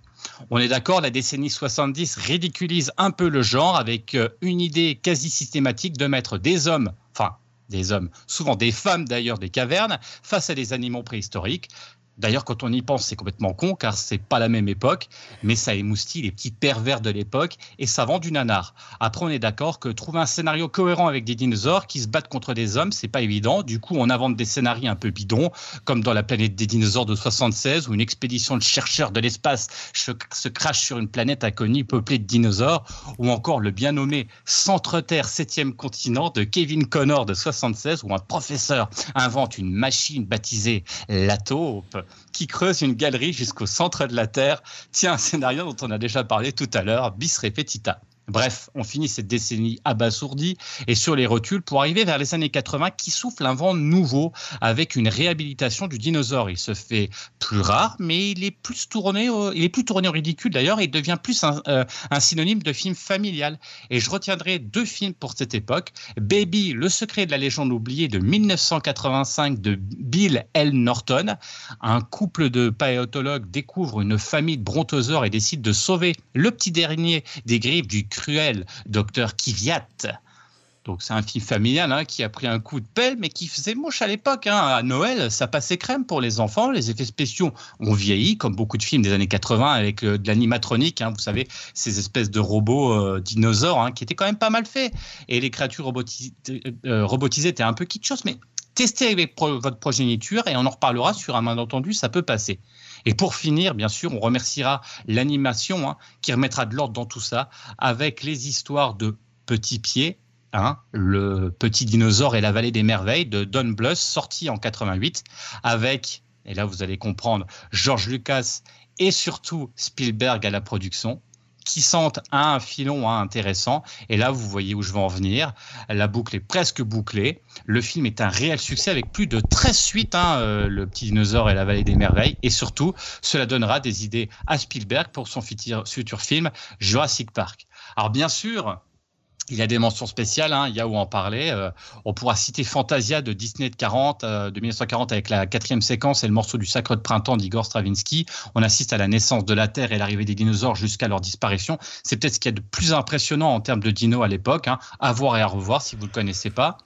Pour Dim, on citera Denver, le dernier dinosaure, qui a surfé sur la vague de Petits Pieds en 88, avec un dessin animé franco-américain réalisé par Tom Burton de 52 épisodes. C'est rigolo, mais c'est surtout ancré euh, dans l'époque. J'en garde un bon souvenir, mais c'est quand même pas très très brillant. Mais surtout, surtout, on va retenir aussi Dinosaure, euh, la série sitcom de 91 produit par Disney avec ses déguisements bien réalisés, hein, quand même c'était plutôt bien fait, euh, et son introduction qui faisait mouche à l'époque. Vous êtes maintenant paré pour l'aventure, vous avez tous les films de dinosaures que vous, euh, que vous voulez. À bientôt pour les dinos post-jurassique. Super, merci. alors là, je suis étonné quand même, t'as pas cité Tammy le T-Rex. Ah non, c'est vrai, c'est vrai. Bah écoute, après. Ah, c'est un pur nanar. C'est un pur nanar d'un genre que tu aurais pu citer avec ah, un des premiers rôles de. euh, pas de Walker et Dennis Richards, quand même, c'est pas mal. Ouais, mais tu sais, il y, en a tellement des nanars, il y en a beaucoup hein, quand même. Hein. C'est post, euh, post euh, Jurassic Park, donc ça a surfé sur le succès, je suppose. C'est peut-être pour ça. Bah, cas, on en reparlera, ça sera dans, une future. Euh, une future ah, c'était vraiment bien cette série. Ah, moi, ça me mettait mal à l'aise, moi. Elle me mettait mal à l'aise cette série. Je sais pas, j'étais pas à l'aise quand je voyais ces dinosaures là. Je me disais, qu'est-ce qu'ils ont, qu'est-ce qu'ils cachent? Enfin bon. Le, côté génial, c'était quand même, au lieu d'appeler le, papa, il l'appelait pas la maman. Ça, je trouvais ça très, très ouais, c'est vrai. C'est vrai. Le bébé appelait le papa, pas la maman. Effectivement. Bah merci pour cette chronique rétro. Hein. Vous pouvez venir nous dire, vous, si vous avez des, des films chers à votre cœur, pré-Jurassic Park qui parlent de dinosaures sur le Discord. On écoutera ça avec plaisir. Et justement, si vous avez des conseils à faire, bah nous aussi. Hein. Euh, ça, c'est la rubrique conseils qu'on va attaquer maintenant. 3 minutes pour un conseil. On n'y croit pas tellement. On va voir. Euh, on va commencer avec Yao. Yao, euh, tu nous parles d'une série pour ce conseil dans cet épisode 121. Ouais, je parle d'une vieille, enfin vieille série, pas tant que ça, elle date de 2017. Donc euh, j'ai découverte sur OCS. Elle s'appelle Nu, tout simplement. Et c'est une série en 10 épisodes d'une vingtaine de minutes. Donc comme je disais, créée en 2017 par Olivier Fox, que je connaissais pas. Et on va dire que c'est une série dystopique je continue, tu me poses des questions avec ces chrono 3 minutes, machin. Non, non, vas-y, continue. Je, Donc ça veut dire qu'ils sont nus, les mecs, ou qu'est-ce que qu'est-ce que c'est C'est ça, en, gros, c'est en 2026, un décret a été voté, c'est celui de la transparence, ce qui inclut de vivre entièrement nus. Donc c'est un peu ce concept qui m'a qui m'a intrigué de me dire ce qu'ils allaient aller au fond du délire. Ça pour mater des boules, il y a du monde ah, hein. Bah ah ça On le sait que c'est pour ça. un changement radical impose à tout le monde de vivre nu dans une France pacifiée et apaisée. Ce qui veut dire, c'est a de la viande, on mange tous vegan, on a arrêté de fumer, tout ça. Donc, c'est très aseptisé pour certains. Mais le meurtre de l'instigateur de cette loi retrouvé habillé ravive les tensions. L'enquête est confiée à l'inspectrice Lucie Malia Roman, je ne connaissais pas, mais qui est sympathique, on va dire, qui collabore avec son ex-partenaire Frank Fish, donc c'est le protagoniste qu'on va suivre, qui est joué par Satya Dusoge, que je connais pas non plus, mais Oh, salut Spock. Ouais, euh, désolé pour ça. Il vient de sortir du coma de 8 ans. Et en gros, il doit s'adapter à cette nouvelle vie. Et, en gros, imaginez. Enfin, ça, ça, commence comme 28 jours plus tard, ou Walking Dead quand il se réveille à l'hôpital. Je trouve que les gens sont ensemble. Je sais pas si on préfère pas 28 jours plus tard dans la situation, mais euh, t'imagines ne plus, ne, plus, ne plus fumer, ne plus picoler, ça serait quand même dommage. Euh, attends, mais juste, juste une petite question là qui me taraude. Euh, du coup, cette série, donc les, les, les acteurs sont entièrement nus. Est-ce qu'ils est-ce qu'ils est qu'ils utilisent d'artifice pour qu'on ne les voit pas? Genre, ils sont toujours un, peu, cachés derrière un truc. Bah, bah, en fait, en gros, vu que c'est la transparence, t'as le droit de porter des habits qui sont que transparents. Donc, genre des, vêtements, bah, genre des blouses, tout ça, mais tu vois quand même, euh, tu vois vraiment. Il y en a qui, le héros, il va au début, comment dire, enfin, sans trop spoiler, mais il a un peu du mal, mais plus ça avance, plus il est libéré, donc tu vois vraiment nu. Par exemple, il est flic, donc quand t'es un flic, c'est un flic que tu portes un gilet, une ceinture, mais le reste, t'es à poil en dessous, donc ça marrant de, de voir pendouiller le truc, comme on dit. Et donc, t'as une casquette, tout ça. Les infirmiers, c'est pareil, vu que c'est, ça pour, pour la, pour la propreté de ça, ils ont des blouses, mais Sinon, dehors, euh, si tu te balades, si tu vas faire ton sport ou si tu prends un sac, il faut qu'il soit transparent. Donc en gros, tu as une sorte de bon, bandoulière transparente. Donc c'est très. Les divers, j'ai bien accroché. Et non, ce qui m'a fait ticket aussi, c'est sur le thème de la nudité, vu qu'au début, tu es un peu décontenancé, tu te dis, ah ouais, est-ce qu'ils vont oser? Après, tu t'en fous, en fait. Même si au début, c'est quand même euh, c'est du voyeurisme, on va pas se cacher. Mais j'ai voulu voir si le concept allait tenir, et en fait, ça tient, ça tient bien, tu t'en fous au final. Et j'ai trouvé la réflexion assez bonne. Est-ce que finalement, est-ce qu'on a besoin de fringues pour vivre? Ouais, Jérémy. Non, c'est marrant parce que du coup, euh, j'étais quand même curieux. Je viens de googliser euh, nu série sur euh, Google justement. Et ce qui est marrant, c'est que vous voyez donc bah, les, les, différentes images. Alors effectivement, le côté un peu ridicule de la police cul nu, quoi. Et juste en dessous, vous avez la scène du bain de Yennefer et Geralt, hein, qui sont donc nus aussi dans le bain. Et c'est là on voit l'écart quand même et la différence entre les séries françaises et les séries américaines. Enfin voilà, bah, vous verrez. C'est quand même pas le même niveau. Hein? Bah, je sais pas, parce que là, en termes de niveau, je préfère quand même regarder Nu qu'une série qui se base sur Xena des années 90. Mais oh, on en reparlera, t'inquiète pas, on, en reparlera. si c'est pour tailler, je, je comprends pas en fait ta critique mais... ta remarque. Parce que là, c'est pas le point de vue. Euh, enfin, je comprends pas la, la comparaison avec euh, Witcher. Non, c'était juste effectivement de voir ces images, de voir la, différence qu'il peut y avoir effectivement d'images de grains et le côté un peu, mais c'est forcément nu. Je pense qu'il y a un côté, on amène quand même un petit côté Zia provoque, mais un peu ridicule aussi. Oui, parce que le flic calculaire, c'est voilà. Et ça m'a fait marrer, c'est juste le décalage qu'il peut y avoir entre, entre, entre l'esthétisme, tu vois, et le. voilà, c'est tout. Mais hein. justement, là, par rapport à ça, je pense qu'une série américaine n'aurait pas eu, pardon l'expression, les couilles de faire ça et d'assumer jusqu'au bout parce que c'est peut-être gratuit, on va dire gratuit ou voyeurisme au départ, mais après, la réalisation est faite de telle sorte que tu t'attardes pas là-dessus, en fait. C'est naturel, en fait. C'est ça que j'ai bien aimé si on pousse, parce que je suis d'accord, ça peut être marrant, mais après, moi, c'est toujours les, fausses bonnes idées. Est-ce que le concept de démarrage qui peut être marrant, c'est clair, mais un concept, ça fait pas une série, quoi. C'est-à-dire que Bah, est-ce que ça, se tient, euh, Moi, ça ouais, se mais ça tient, se tient euh, parce qu'à un moment, voilà. Après, après l'effet de surprise du premier épisode, du deuxième épisode, euh, et à un moment, c'est vrai que ça peut être un petit peu. Tu te dis, ok, euh, qu'est-ce que ça raconte euh, Oui, mais derrière, derrière en fait, il y a une enquête. Ah, et voilà, c'est une ça. enquête policière aussi sur la personne que je disais, dans ce- le politique qui a été retrouvé habillé. En fait, il y a une enquête pour savoir pourquoi. euh, Il y a toute une enquête qui se déroule et aussi le personnage qui, euh, bah, qui sort du coma, qui essaie de récupérer sa femme d'avant, euh, tu vois que c'est un connard aussi. En fait, tu as plein de, sous-intrigues dans, la série en même temps. Et je disais, c'était sur le rapport aussi de la nudité. Et ce qui est intéressant, je trouve, j'aimais bien le, questionnement là-dessus. Mais malheureusement, euh, apparemment, la série n'a pas marché, donc il n'y aura qu'une saison. Et ce qui est dommage, à la fin, ça se termine vraiment sur un cliffhanger. Tu, tu veux savoir la suite, mais ben, on n'aura jamais. Euh, ouais, Julien? Ouais, moi j'ai un terrain dans la cinéphilie. Souvent, tu, bah, tu regardes un, un film d'un cinéaste, tu regardes euh, comment un chef opérateur, tu regardes un acteur et tu, tu fais comme ça un ruissellement. Et là, je vois que dans le casting, il y a Sébastien Barrio. Hein, donc Sébastien Barrio, Barrio, ça va peut-être pas parler à tout le monde, mais c'est un acteur de porno. Non, non. Ah non, pardon, de- oui, c'est oui, il est dedans. Bah, c'est un acteur mais- de porno. Donc je me suis demandé Alors, comment tu avais découvert coup- cette série. Est-ce que tu finalement tu es parti du porno et tu t'es dit tiens Sébastien Non, Barrio, alors, contrairement je vais à toi, filmo. contrairement à toi, je n'ai pas grandi devant euh, Canal et je connais pas tous les réalisateurs de A à Z. T'as une culture Non, de porno phénoménale. C'est un acteur. Mais tu peux l'assumer, ta culture de porno. hein. Tu ne l'arrêtes pas de nous en parler tous les jours. Mais non, je, je connaissais pas du tout. C'est vraiment. euh, Déjà, d'une, si tu veux savoir, c'est parce qu'il y a une actrice de scène de ménage qui joue dedans. Donc, euh, Ah d'accord, ok. Anne, euh, N'arrive qui pas à très parler sexy. endroits alors. Donc euh, voilà. Et non, mais non, non, c'est juste euh, le concept en fait. Ce que j'avais déjà vu traîner il y a des années euh, sur, euh, sur OCS, je j'appelle, je, je regarde un peu les séries, le listing des séries. Il y avait cette série et du coup, j'avais mis de côté. Je me suis dit, ah, je vais peut-être la regarder. C'est pas court, c'est une vingtaine de minutes pour 10 épisodes. Ça va très vite et t'enchaînes les épisodes. Donc, euh... non, moi, c'est une très bonne surprise. C'est un ovni, comme, pour le coup, comme ça, les séries françaises peuvent le proposer, je trouve, comparé à des séries américaines, même euh, qui peuvent être par- euh, parfois aller très loin dans des questionnements ou dans des problématiques, mais sur la nudité, dans les séries américaines, je trouve assez hypocrite et prude là-dessus, sauf si c'est pour du cul, du cul, du cul, et genre la Game of Thrones ou Ah bah c'est culturel aussi, hein, tu sais. euh, Là-bas, montrer un sein, c'est pas du tout pareil qu'en France, quoi. C'est culturellement, ça se fait, ça se fait pas du tout. Ils peuvent être censurés pour Ah, ça, font donc. euh, Ah, regarde les Game of Difficilement. Thrones, sauf que s'ils le font. Ah, Game of Thrones, Bah en fait, tu, tout de suite, il HBO, passe, ils le tu, font. en fait, tu passes un rating différemment. Tu, tu, tu t'es tout de suite raté dire, et là, R euh, si tu Là, c'est pas voyeurisme en fait. Sauf que là-bas, c'est vraiment. Enfin, c'est pour se lancer un peu, on va dire. Mais là, c'est vraiment. Non, non, c'est vraiment. ça passe au second plan en fait. Forcément, au début, tu étais curieux là-dessus, mais c'est assez intelligemment fait, je trouve.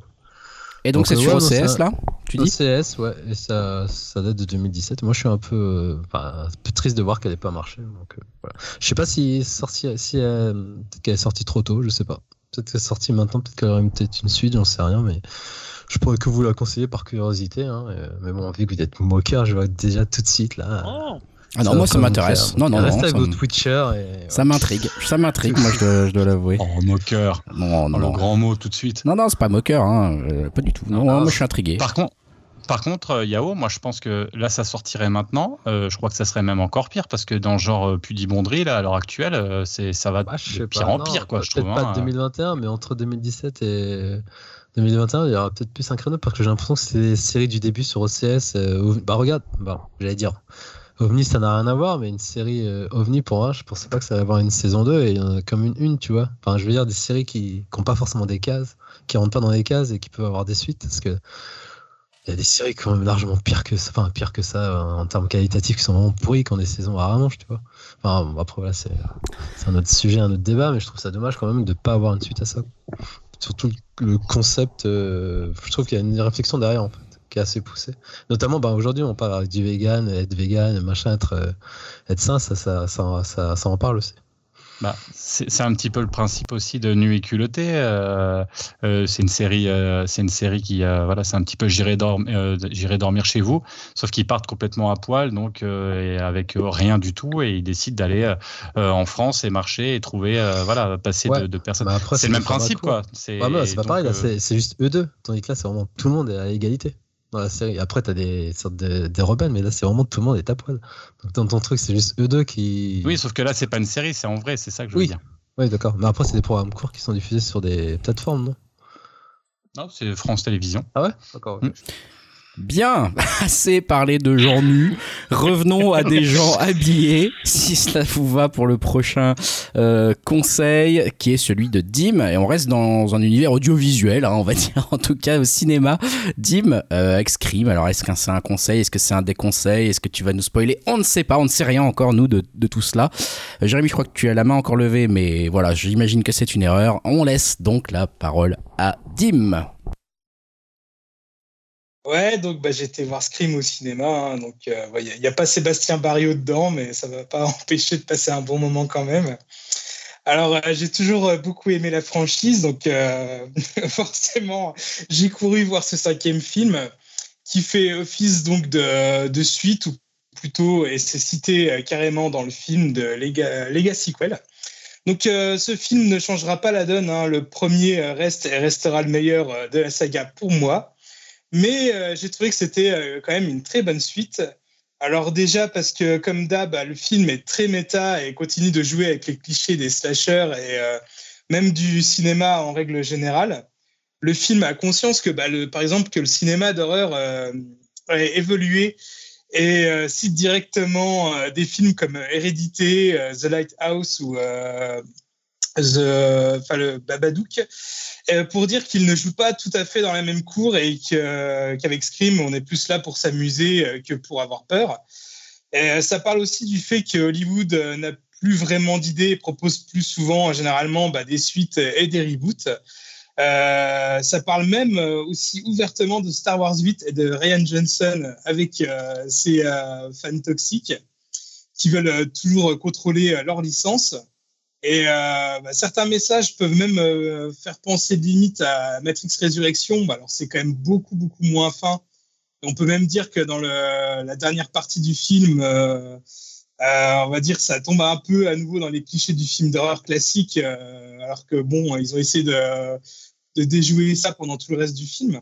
Et pour un slasher, bah, j'ai trouvé qu'il était quand même plutôt efficace, hein, sans vraiment faire flipper, mais il remplit bien son contrat avec, au niveau des meurtres et, euh, et c'est peut-être même le plus gore euh, de, des cinq films.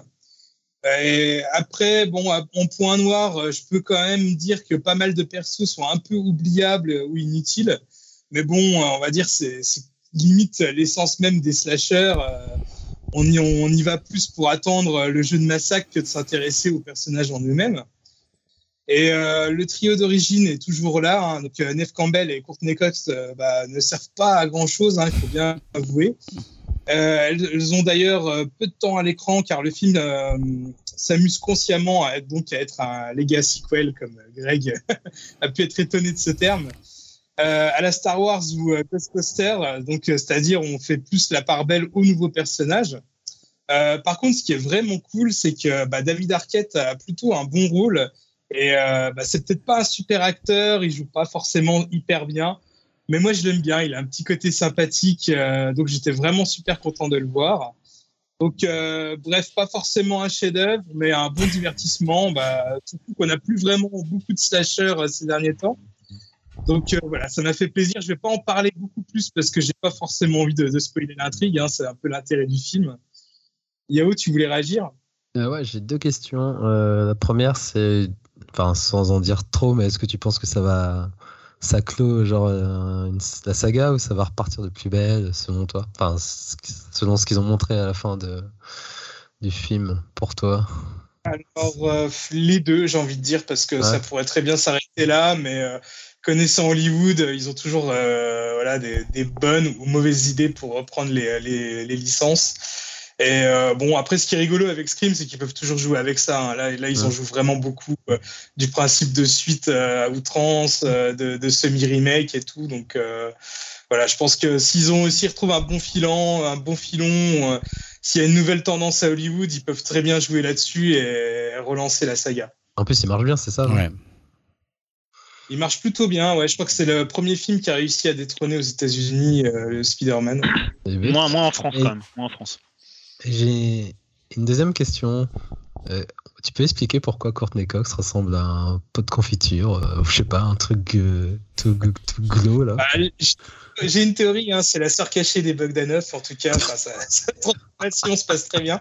Non, c'est c'est vrai que c'est même choquant Ah, parce que horrible. euh, bah, j'ai vu, comme tout le monde, hein, ces derniers temps, l'épisode réunion de, de, Friends, où euh, là, elle était, on va dire, entre guillemets, plus au naturel, alors que là, j'ai l'impression que dans le film, elle est un peu photoshopée pour, euh, on va dire, cacher un peu la, la, chirurgie.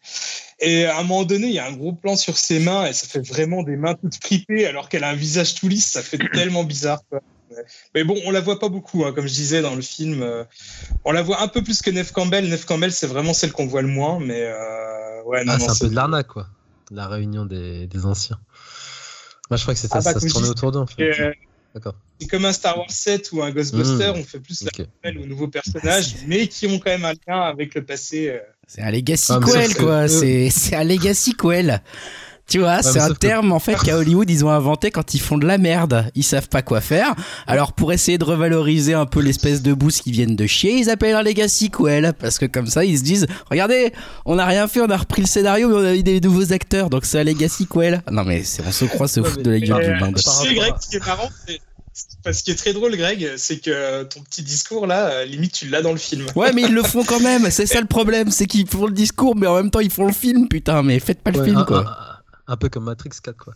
Euh, mais sinon, ouais, j'avais une, question. Je disais, c'est un peu de la malhonnête de, de, de qu'ils soient peu présents alors que c'est quand même eux qui font la promo, contrairement à Ghostbusters où on les voit pas les acteurs faire la promo comme ça. Ah oui, oui, clairement. Euh, bah, disons que. Euh, Parce que moi, je pensais qu'ils étaient dans l'intrigue, au, au, cœur de l'intrigue. Le, le, film, il doit durer un petit peu moins de deux heures et Neve Campbell, elle arrive au bout d'une heure de film à peu près quoi.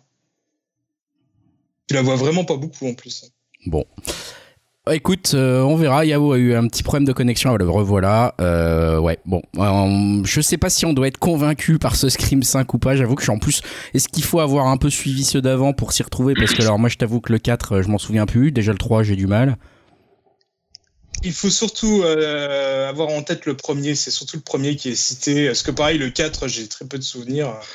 Donc voilà. Non, si vous avez bien le premier en tête, vous pouvez y aller si, si c'est voilà, c'est surtout adressé aux fans de la, de la saga. Quoi. Si vous aimez bien le premier, euh, je pense que vous pouvez quand même apprécier celui-là. mais toutes ces suites des, films, ils ont tous le point de commun, c'est d'effacer, j'ai l'impression, les épisodes euh, entre le 1 et le dernier. quoi. C'est comme Matrix, euh, le 2 et 3, même s'ils en parlent, c'est, c'est plus référence au 1. Ghostbusters, c'est pareil, le 1, le 2, il n'existe pas. C'est, quoi ce délire là en fait?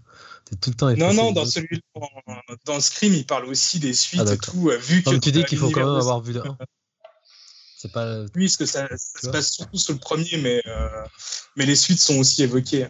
Jérémy? Après, après, tu vois, euh, Yao, finalement, quand on est là, même dans la chronique tout à l'heure, en fait, le cinéma, c'est quand même un éternel recommencement. Tu vois, le monde perdu, il y a eu une version euh, des années 20, tu as une version des années 40, tu as une version des années 60, tu as la version euh, The Lost World. Qui... C'est qu'en fait, le cinéma, on fait que ça, en fait, on reprend et on n'a rien inventé, quoi. Après, il faut l'accepter. Et puis, je pense que voilà, tu aimes ça, t'es bon public.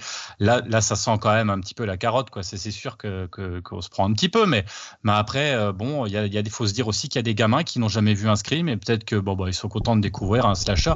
Nous, nous, on a de la chance d'avoir eu euh, l'époque bénie des 80-90 où il y en avait beaucoup.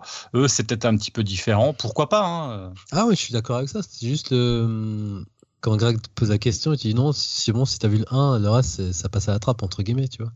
C'est plus les autres, c'est pour les connaisseurs, mais si t'as vu le 1, je veux dire, c'est comme s'ils annihilaient les, les suites. Enfin, c'est comme ça que je le ressens, quoi.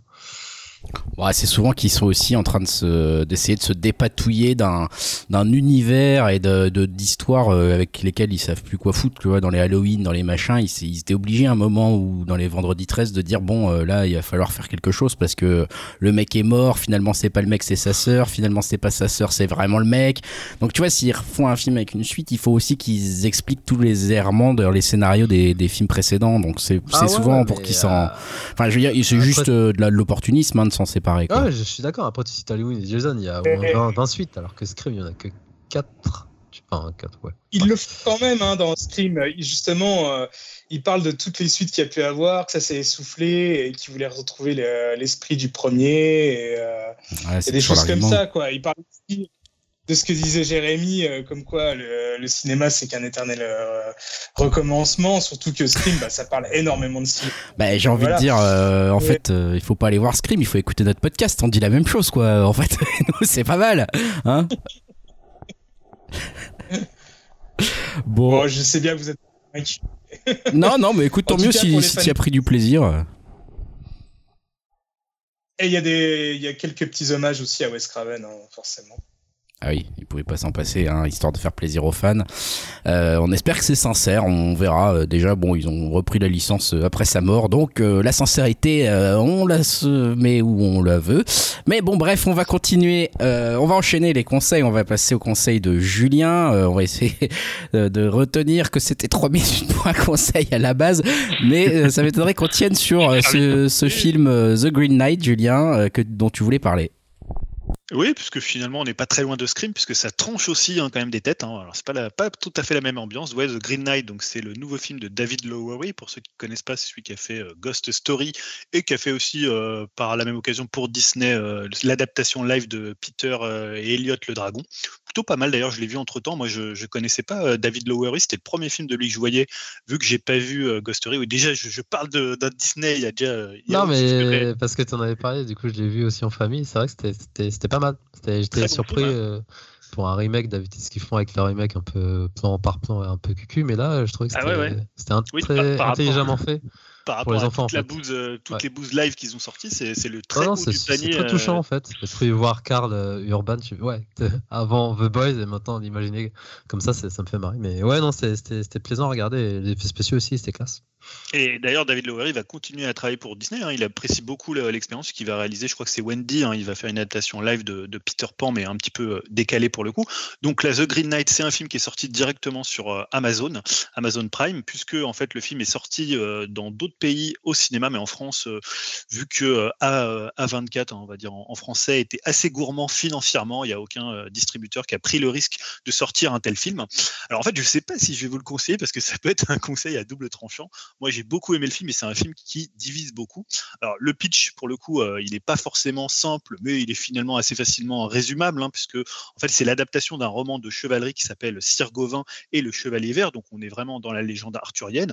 On se trouve à Camelot avec donc Arthur et Guenièvre, mais qui sont pas euh, nommés, hein, qui sont euh, pour le coup Arthur est très vieillissant, et on a le Sir Gauvin, lui qui est beaucoup plus jeune, donc qui est, chevalier, mais qui fait un peu rien. Hein. C'est un peu le, voilà, c'est un peu un gars qui végète chez sa mère, un peu façon geek. Il fait pas grand chose il se tape une, fille de, basse extraction, il n'a pas grand chose à raconter quand le roi Arthur lui dit bah, ce serait bien que tu me racontes quand même euh, quelque chose, jusqu'au jour où arrive donc le chevalier vert hein, qui va lui lancer un défi, enfin qui va lancer un défi à la cour du roi Arthur, et lui va décider de relever ce défi, et euh, il va, en fait, le défi lancé, c'est quelqu'un devra tuer le chevalier vert, et donc il va s'exécuter, il va couper la tête du chevalier vert, qui va repartir dans euh, sa chapelle verte avec sa tête sous le bras, et qui va dire dans un an, voilà, je rendrai l'appareil à celui qui, euh, qui m'a tué. Donc euh, un an plus tard, ça va être finalement la l'épopée, le, départ de Sir Gauvin de euh, la cour d'Arthur pour, évidemment, comme on est dans les romans de chevalerie, un récit initiatique. Et en fait, pourquoi je vais vous donner, j'espère, envie de le voir, c'est pour trois raisons.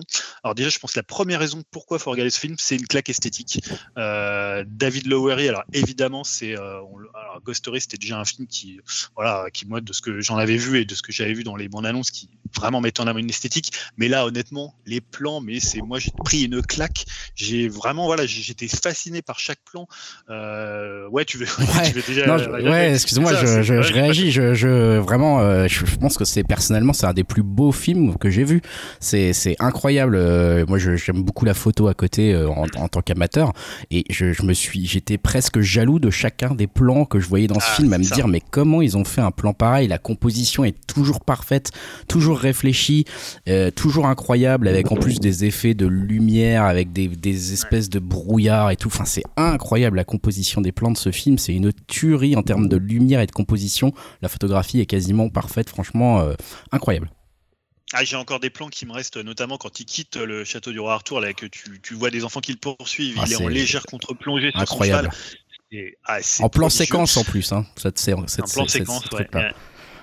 Et euh, bah, voilà, donc déjà c'est une splendeur visuelle parce que pour le coup, euh, on voit pas souvent des films. Alors on pourrait dire bah c'est dommage que ça soit pas au cinéma, mais bon, on est si vous avez un bon matériel, on est quand même chez Amazon, hein, c'est quand même en, UHD, c'est quand même en HDR, donc c'est quand même voilà, c'est pas non plus tu le regardes pas sur un téléphone ou sur euh, ou sur un ordinateur. Donc voilà, je sais qu'il y a beaucoup de gens qui sont plaints qu'un film d'une telle qualité esthétique sortait pas directement. Ensuite c'est bah, c'est pour les thèmes que ça traite. Moi j'étais très sensible. Alors c'est pour le coup c'est totalement l'anti cinéma hollywoodien, c'est pas du tout un film spectaculaire comme on pourrait s'y attendre dans un film qui, qui met en scène la légende arthurienne. on pourrait s'attendre, bah voilà, il y a eu Arthur, ce film un peu minable avec Clara Knightley. pour le coup, bah, on n'est pas du tout dans ça. Hein. C'est beaucoup plus lent et il va d'un point A à un point B et il va. En fait, ce qui est intéressant, moi je trouve dans les thèmes qu'il traite, c'est vraiment sur l'honneur, sur la bravoure, sur finalement comment tu deviens à la fois un homme, à la fois un chevalier, à la fois un mythe, et surtout il traverse un monde qui est à la fois parfois corrompu, euh, parfois extrêmement hostile. Euh, je pense notamment aux scènes du début quand il traverse cette plaine avec tous les, hommes qui ont été massacrés par euh, Arthur et qui a ce, alors je vais pas spoiler, mais voilà, il va rencontrer un personnage et voilà, c'est toujours en fait l'honnêteté, la probité du chevalier va être mise à l'épreuve par le monde qui l'entoure et ça, il le rend extrêmement bien. et, et et pour le coup, ce, que, ce qui est voilà, c'est l'écriture de ce mythe parce que ça va même plus loin que ça. C'est un film qui parle aussi de l'héritage. Hein. Je vous conseille d'ailleurs de voir la scène qui est dans le générique de fin qui montre euh, cet héritage. C'est un, homme qui va être face à la mort et finalement, qu'est-ce qu'est-ce qui fait la grandeur d'un homme? Et alors en plus là, comme c'est le mythe du chevalier, c'est encore mis à un niveau encore euh, encore supérieur. Il y a voilà notamment le, final est assez intéressant sur le, flash forward qui met en scène et euh, je, c'est assez, fort ce qu'il fait, à la fois en termes de, réflexion contemporaine, de, réflexion par rapport à la mort, de ce que peut être la grandeur, ce que peut être l'honneur, et en même temps par rapport à la légende, les légendes. Et en même temps, je trouve que c'est pas porté par un film qui est totalement abstrait. C'est-à-dire que dans les dialogues, ça reste un film qui est dialogué de façon assez moderne. Euh, moi, que je ne trouve pas du tout, alors je le trouve solennel, mais je le trouve pas sentencieux. C'est un peu la nuance, tu vois pour ceux qui ont vu euh, euh, le film de Refn, Valhalla Rising, qui peut parfois y faire penser pour son côté assez lent, son côté très esthétique, autant moi j'avais trouvé ça très sentencieux, très chiant dans ce qu'avait fait Refn, autant là je trouve que en fait, les dialogues, ils, ils sont pas du tout écrits de la même manière. Ouais, je sais pas si tu es d'accord avec ça. Ah non, ouais, mais Valhalla Rising, c'est euh, presque un film inabordable, presque très difficile à aborder. C'est un film qui te dit euh, à la gueule, on va te philosopher dessus, quoi, et, tu vas te prendre ça dans la tronche, que tu comprennes ou pas. Là, il y a vraiment une histoire, en fait. Hein. Il y a une histoire bête et simple, en fait, qui est racontée et qui est, euh, je sais pas si c'est ton troisième point ou pas, mais en tout cas, moi, je trouve que c'est cette capacité à raconter une histoire aussi qui a une vraie réussite dans ce film. Tout simplement, en fait, parfois juste raconter une histoire, euh, c'est ce qu'on oublie de nous faire dans un film. et là, vraiment, on te donne un intérêt à dire, bah, je vais vous raconter un début, un, moyen, un milieu, une fin. Il y a des chapitres on progresse. Je trouve que vraiment, ça, paraît bête à dire, mais putain, c'est quand même super bien raconté, quoi. Enfin voilà, je, voulais faire cette parenthèse. Non, en fait, c'est parce que pour les gens qui l'auraient pas vu, je voulais, tu vois, faire un petit, pas une, forcément une mise en garde, mais pour dire que le film est esthétiquement hyper beau, mais il n'est pas complètement abstrait dans ce qu'il raconte et dans la façon dont il raconte. Euh, c'est pour le coup, c'est assez moderne. Enfin, on pourrait s'attendre comme c'est un récit du, euh, je crois, 14e ou je sais plus, 14e siècle, et que c'est une histoire arthurienne et qu'il le fait très esthétique, ça pourrait être un peu chiant et un peu dialogué de manière un peu abstraite, et c'est pas du tout le cas. Et non, le dernier point que je voulais aborder, c'est finalement la façon dont le film incorpore plein de genres, c'est-à-dire qu'il y a des plans qui font presque de la SF. Euh, tu vois la partie avec les géants, euh, c'est voilà, c'est tu vois, c'est sinon tu verrais plus ça dans les films de science-fiction. Pareil, la partie, notamment si je parlais du champ de bataille, c'est des trucs complètement désolés, on dirait du post-apo qu'on pourrait voir dans un film de genre. La partie sur la petite, euh, la petite maison sur le lac, c'est vraiment de l'horror movie euh, avec les têtes tombées, euh, les têtes coupées, voilà. la partie dans le château aussi, c'est un autre genre et je trouve qu'il arrive bien à incorporer tous ces genres dedans et ce qui fait que c'est un film, moi je trouve hyper stimulant visuellement, effectivement, et en même temps dans les thèmes qu'il traite. Et moi, c'est un film qui j'ai trouvé pour le coup hyper touchant, hyper bien raconté et qui est, euh, je trouve, hyper actuel en fait dans ce qu'il raconte, euh, indépendamment du fait que ce soit un, récit arthurien. Ouais, complètement, euh, complètement d'accord. comme vous l'avez compris avec mes, mes nombreuses interventions. moi, pour moi, justement, ça c'est peut-être un des films de l'année. pour pour moi déjà, j'ai trouvé, j'ai eu une vraie claque à la fois visuelle et ouais, un, un, coup de cœur pour ce film quand je l'ai vu. Mais ce qui est marrant, c'est que effectivement, je pense qu'il faut aussi prévenir les gens. C'est un film particulier aussi. C'est un film, euh, euh, voilà, bah justement, qui se passe dans un conte. C'est un, conte, hein. donc c'est un peu féerique, c'est un peu étrange, c'est un peu. Euh, il y a des choses qui sont un peu non-sensesques, on va dire. Je sais pas trop comment dire, mais voilà, qui n'ont pas forcément de sens, qui sont un peu bizarres. c'est pas non plus du, du, David Lynch, hein, mais il y a des choses un peu étranges, voilà, qui se passent, un peu comme dans un rêve, comme dans un conte. Donc ça peut aussi rebuter, paraître ridicule. Enfin, moi, je comprends complètement que quelqu'un vienne me dire, mais j'ai détesté ce film. Enfin voilà, je comprends que le film divise. Il y en a beaucoup. Hein. Euh, parce qu'ils doivent se dire, mais c'est chiant, c'est chelou, etc. Enfin, je sais pas, voilà. Je, moi, je le trouve pas du tout chiant, même au contraire, je j'ai pas vu du tout le temps passer. Mais, euh, mais j'ai trouvé, enfin, personnellement, moi, je suis assez, euh, on va dire, pro pour ce conseil. J'ai trouvé que c'était vraiment un super film. gros regret de pas pouvoir avoir vu comme ça au cinéma, même si pour le coup je me suis mis devant ma télé et j'ai fait ça bien. Mais mais mais bon, voilà, c'est quand même un très un très beau film. Yao, tu voulais aussi intervenir juste? Ah ouais, non, moi j'ai trop envie de le voir. euh, rien que l'affiche, ça m'a donné envie. En plus, j'ai entendu plein de, plein de critiques euh, dithyrambiques aussi. Moi, je suis un fan de d'Excalibur de Bourman, donc les légendes arthuriennes, ça me parle trop. Donc euh, j'ai trop hâte de voir sa proposition et surtout le delta entre le film de Elliot et celui-là visuellement. Je pense qu'il y a un gap de ouf en termes esthétiques. Tu parles que- de, de Peter, euh, Peter Ouais. Elliot, le dragon? Ouais, c'est ça. Tu retrouves quand même son univers. Alors évidemment, c'est beaucoup plus esthétique dans Green Knight, mais euh, tu retrouves quand même son esthétique, ses plans, sa façon de filmer, ses thématiques. C'est pas si éloigné que ça. Ah, D'ailleurs, moi, le, le côté conte, comme disait, euh, comme disait Greg, est hyper présent dans Green Knight. Et pour le coup, même des fois, je le rapprocherais plus dans en- vraiment plus réussi, même si j'aime bien le film de Sleepy Hollow. Euh, alors évidemment, c'est pas du tout c'est bon, tu l'as vendu. hein. Moi, c'est l'esthétique burtonienne, Non, mais l'esthétique burtonienne elle est un petit peu différente, mais il y a ce côté légende, ce côté conte, euh, ce côté un peu, par- parfois un peu horror movie. Alors, il est beaucoup plus esthétique, beaucoup plus, peut-être un petit peu plus lent, encore que moi, j'ai pas trouvé le film si lent que ça, en fait. Mais voilà, il a un côté un peu plus, euh, peut-être, euh, solennel. Voilà, solennel. mais du combien de temps. Euh, Deux heures, je crois, mais. euh, Ouais, Ah, c'est ça, la norme, deux de toute heures. façon. Mais euh, vous n'êtes pas dégoûté. Attends, juste deux secondes. Vas-y. De... Vous n'êtes pas dégoûté de l'avoir raté au cinéma? Je me dis, c'est un film à voir sur grand écran, ça, non? Vu ce que vous dites visuellement. Bah, moi j'aurais bien aimé, j'avoue. hein. Franchement, euh, quand j'ai vu la qualité des images, euh, bon, je l'ai vu chez moi dans des bonnes conditions, Mm. mais quand j'ai vu la qualité des images, je me suis dit, oh la vache, ouais. Enfin, franchement, euh, ouais, là, un très gros écran euh, seul dans la salle, ça serait un vrai plaisir aussi pour ce film, ça c'est sûr. Je, suis- je suis- je suis d'accord, mais après, tu peux te dire aussi qu'en sortant au cinéma, est-ce que c'est un film qui aurait été dans beaucoup de salles? Donc, est-ce que beaucoup de gens l'auraient vu? Est-ce qu'il aurait été dans les bonnes salles? Euh, Tu vois, en sortant, je sais pas, en même temps que Spider-Man qui aurait trusté toutes les salles, est-ce que tu te retrouves pas dans une salle un peu pourrie euh, avec des fauteuils euh, nuls et un, un écran merdique?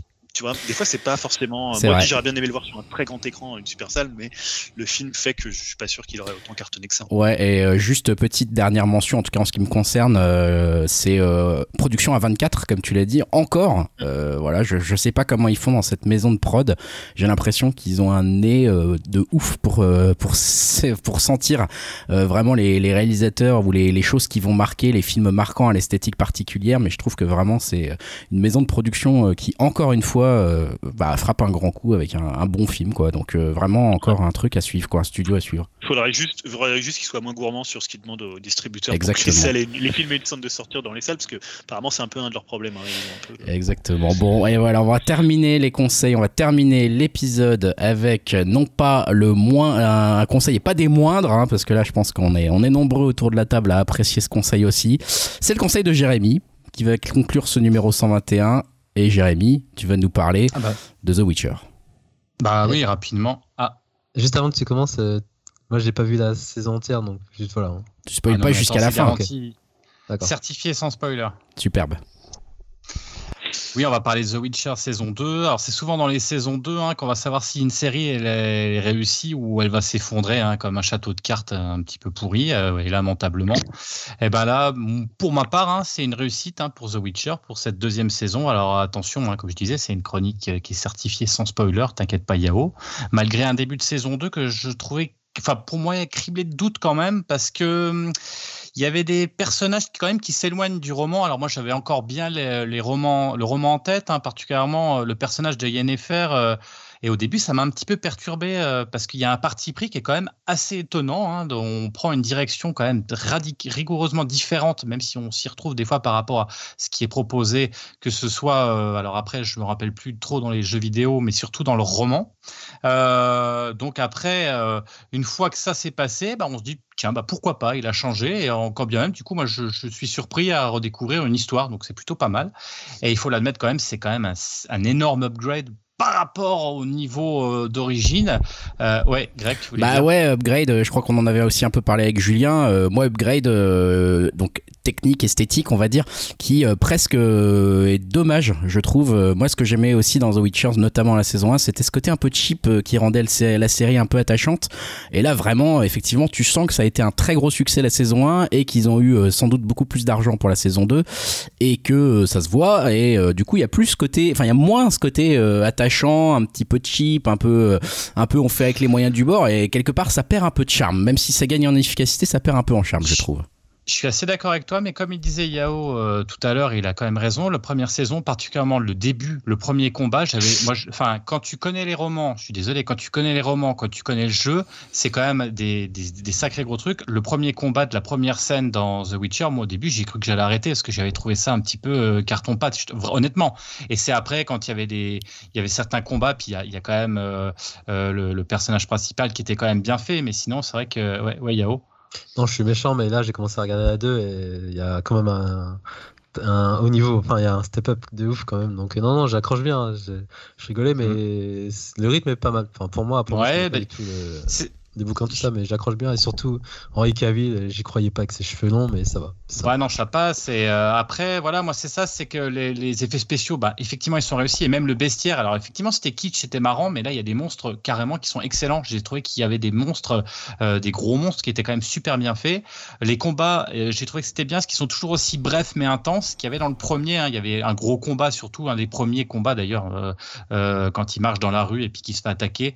Et là, en deux secondes, c'est terminé. Et je trouve que ça marque un petit peu toute la série, quoi. C'est bref, efficace. Euh, l'histoire est plus fluide et plus simple euh, que, enfin, moi j'ai trouvé. Alors après, je lève la main tout de suite. Je m'interpose. Je m'interpose là. Euh, justement, moi, ah pour moi, c'est un des gros problèmes de la saison 2, c'est la lisibilité de l'histoire qui est imbitable, j'ai trouvé. Mais ah bon, maintenant j'en suis ah, pas loin de la fin, alors ça s'améliore. Mais, mais franchement, j'ai même dû en discuter avec Julien à côté pour essayer de comprendre les trucs parce que j'étais là, genre, euh, enfin, je, je, je spoil rien parce que tout ça c'est dans le, les deux premiers épisodes. Mais euh, tu vois, genre, j'étais là, mais c'est qui cette, cette, espèce de sorcière qui voit dans une cabane dans les bois? Est-ce qu'elle est importante? Pourquoi elle est aussi importante? Pourquoi elle fait ce qu'elle fait à Yennefer et aux deux autres personnages? Euh, On ne sait pas, on ne sait pas où ça va mener, on ne sait pas pourquoi elle fait ça, on ne sait pas si ça Enfin voilà, je trouve qu'on comprend rien, on sait pas du tout ce qui se passe. Ouais, mais ça empêche pas la, la narration, je trouve. On comprend pas tout, mais au fur et à mesure, on, on comprend. Voilà, c'est ça. heureusement, heureusement, il y a, y a, ça peu à peu, ça s'explique euh, doucement, mais c'est vrai que du coup, c'est ça un peu. Autant dans la première saison, il y avait le côté double arc narratif sur des temporalités différentes qui était une surprise et qui nous tenait. Là, en fait, il faut s'accrocher un peu plus, on va dire, parce qu'il n'y a pas cette révélation de mi-saison. Il y a plus un côté genre, euh, il faut vraiment suivre les épisodes pour comprendre un petit peu ce qu'on vous a montré au début en fait. Et du coup, au début, t'es un peu lâché quand même, moi j'ai trouvé. Hein. Après, on est quand même loin d'un Game of Thrones où, euh, où c'est des, des, des, des, enjeux politiques. Là, ah même s'il y en a un petit peu, il y en a un petit peu. Ouais, Julien. Ouais, justement, c'est moi ce que je veux dire, c'est que c'est vraiment la partie politique qui est peut-être la plus compliquée à comprendre. En fait, toute la partie à KRMOR, pour le coup, elle est assez simple et assez assez claire, mais toute la partie de la façon dont les magiciennes fonctionnent par rapport à tel, euh, à tel personnage. Et voilà, c'est là où il y a des trucs. En plus, ils ont rajouté quelques éléments qui sont ni dans les jeux vidéo ni dans les romans. Tu vois, les monolithes, tout ça, il y a des trucs qui sont un petit peu complexes. Alors évidemment, ils les expliquent quand tu as vu toute la saison. Je trouve que ça se tient assez, mais parfois, euh, quand tu es dans la saison, euh, tu es là, tu fais attends, mais ouais, ok. Tu, tu, vois, même le personnage de Yennefer avec ce côté un peu double jeu qui avait moins. Je trouve que la première saison avait un côté un peu, un peu plus simple, un peu plus cheap aussi, un peu plus fluide, qu'ils ont un petit peu perdu là pour une complexité parfois un peu de, surface que je trouve un peu moins intéressante, même si je trouve que la saison 2 est vraiment excellente, notamment grâce au personnage de Siri, qui est, euh, et je trouve que mmh. l'actrice, c'est vraiment elle qui, qui, fait vraiment la grande réussite de la saison 2, même si Geralt est beaucoup plus effacé, euh, comme c'est le cas dans les romans et même dans les jeux vidéo. Mais je trouve que ça, c'était un petit peu dommage, mais bon, après, ça reste une excellente euh, saison 2. Mais je la trouve quand même assez complexe, paradoxalement, plus que la première, avec ses, sa double temporalité, où on avait dit les gens ne comprenaient pas, mais quand tu avais lu les bouquins ou joué aux jeux vidéo, tu, tu captais assez vite, et là, pour le coup, il fallait vraiment que tu... Moi, j'étais obligé de faire un peu de wiki pour retrouver qui était qui, qui faisait quoi. Euh, voilà. Après, il y a le côté aussi euh, Cocorico Cowboy du premier, hein, qui était un petit peu ridicule des fois, où euh, la nana elle court dans la rue, hop, il n'y a plus de fringues. Enfin, je trouve là, non, ça c'était bien ça. Hein, ça, c'était bien ça. ouais, après le côté, ouais, après voilà, ça ravira certains et ça attristeront d'autres. Bah moi, je trouve que ça a apporté moi, je, ne trouve pas que ça a apporté. Enfin, ça peut apporter à partir du moment où c'est, ça fait, ça fait partie de, de la, la, genèse du projet. Euh, là, c'était plus euh, regarder. Euh, encore une fois, je fais exprès, mais c'était un petit peu regarder Game of Thrones où on fait pareil. Je trouvais pas que c'était intéressant, surtout qu'on le retrouvait pas. D'ailleurs, dans Game of Thrones non plus d'ailleurs. Mm. Il se fait plus chaste, hein, elle est plus chaste la saison, mais pour le coup, ça s'explique plus parce qu'il développe vraiment les persos féminins et il pouvait pas non plus faire n'importe quoi. Euh, voilà, ça aurait été un peu bizarre quand même de, de, garder cet esprit et en même temps de, mettre en avant des femmes fortes et tout ça, ça aurait été un peu bizarre.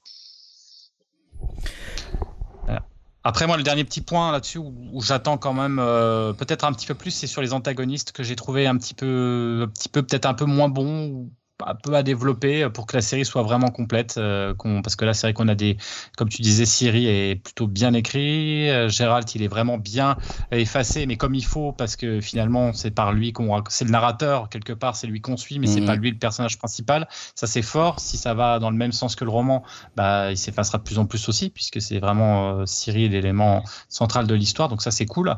après, voilà, il faut, j'ai hâte de voir les, les, les, antagonistes, qui moi, pour moi sont encore un peu, un peu, un peu légers. Je suis assez d'accord avec toi. C'est vrai que l'histoire de la White Flame, euh, du, de, la, de la magicienne qui sert la White Flame, du général qui revient, machin, etc.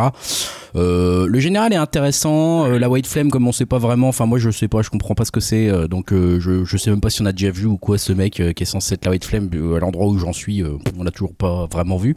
donc ça je comprends pas trop. Donc on sait pas trop ce qui se passe. voilà, on voit un peu les débats qu'ils ont avec les histoires des elfes, machin, etc. Mais euh, bon, euh, ça les rend pas euh, passionnants de ouf pour l'instant. on sait pas trop pourquoi ils font tout ça encore. ça reste un peu flou encore une fois. tu vois, ça participe à la complexité globale de la saison. Tu te dis bon bah c'est les méchants, ils attaquent, ils ont la White Flame qui les dicte, ils y croient à mort, mais en fait on sait pas ce que c'est, on sait pas qui c'est, on sait pas pourquoi il fait ça, et on sait pas dans quel but. tu vois, ils se sentent légitimes de faire tout ça. Donc ça reste un peu un peu flou de mon côté, ou alors j'ai raté des trucs, mais bon, ouais, je suis assez d'accord avec toi. Les antagonistes assez étrange. J'espère qu'on en, on en saura plus dans la saison 3. Julien aussi, tu voulais ajouter euh, quelque chose? Ouais, euh, sans spoiler la, fin de la saison 2, elle est quand même assez forte la fin de la saison 2 et tu sens déjà euh, vers quoi ils vont aller sur la saison 3, euh, notamment sur la, scène finale de la saison 2. Donc je pense que ça augure quand même du bon. Et il y a encore une fois une, des, une excellente chanson de Jasquier, donc rien que pour ça, comme dans la première, moi je la trouve encore aussi d'aussi grande qualité. Hein. Vous pouvez écouter la BO sur Spotify, elle est dispo et la chanson est quand même assez géniale encore une fois. On aime ce Jasquier, on aime cette série, on aime The Witcher, on aime Henri Cavill, mon dieu, moi je le trouve excellent dans ce, dans ce truc-là. Donc euh, voilà, ça c'était le conseil de Jérémy. Venez nous dire aussi que vous êtes des fanboys de euh, The Witcher sur le Discord. Hein. sinon, vous ne serez pas accepté, euh, tout simplement. Hein. ça sera, ça sera clair et net.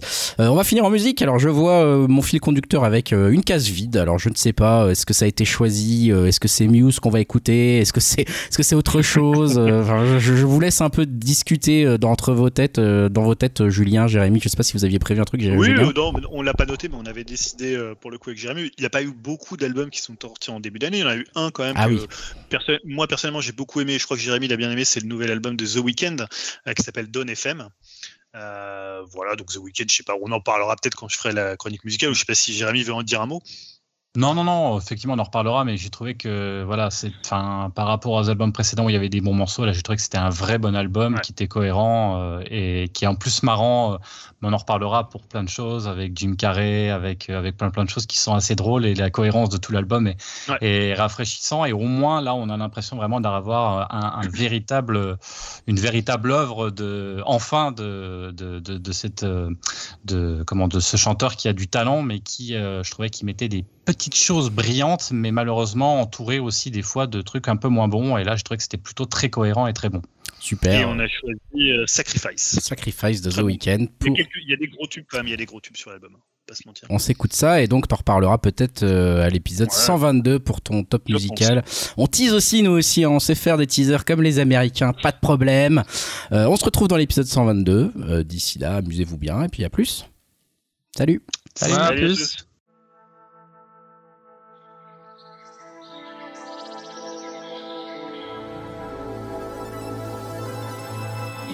Listening to 103.5 Dawn FM. You've been in the dark for way too long. It's time to walk into the light and accept your fate with open arms. Scared? Don't worry.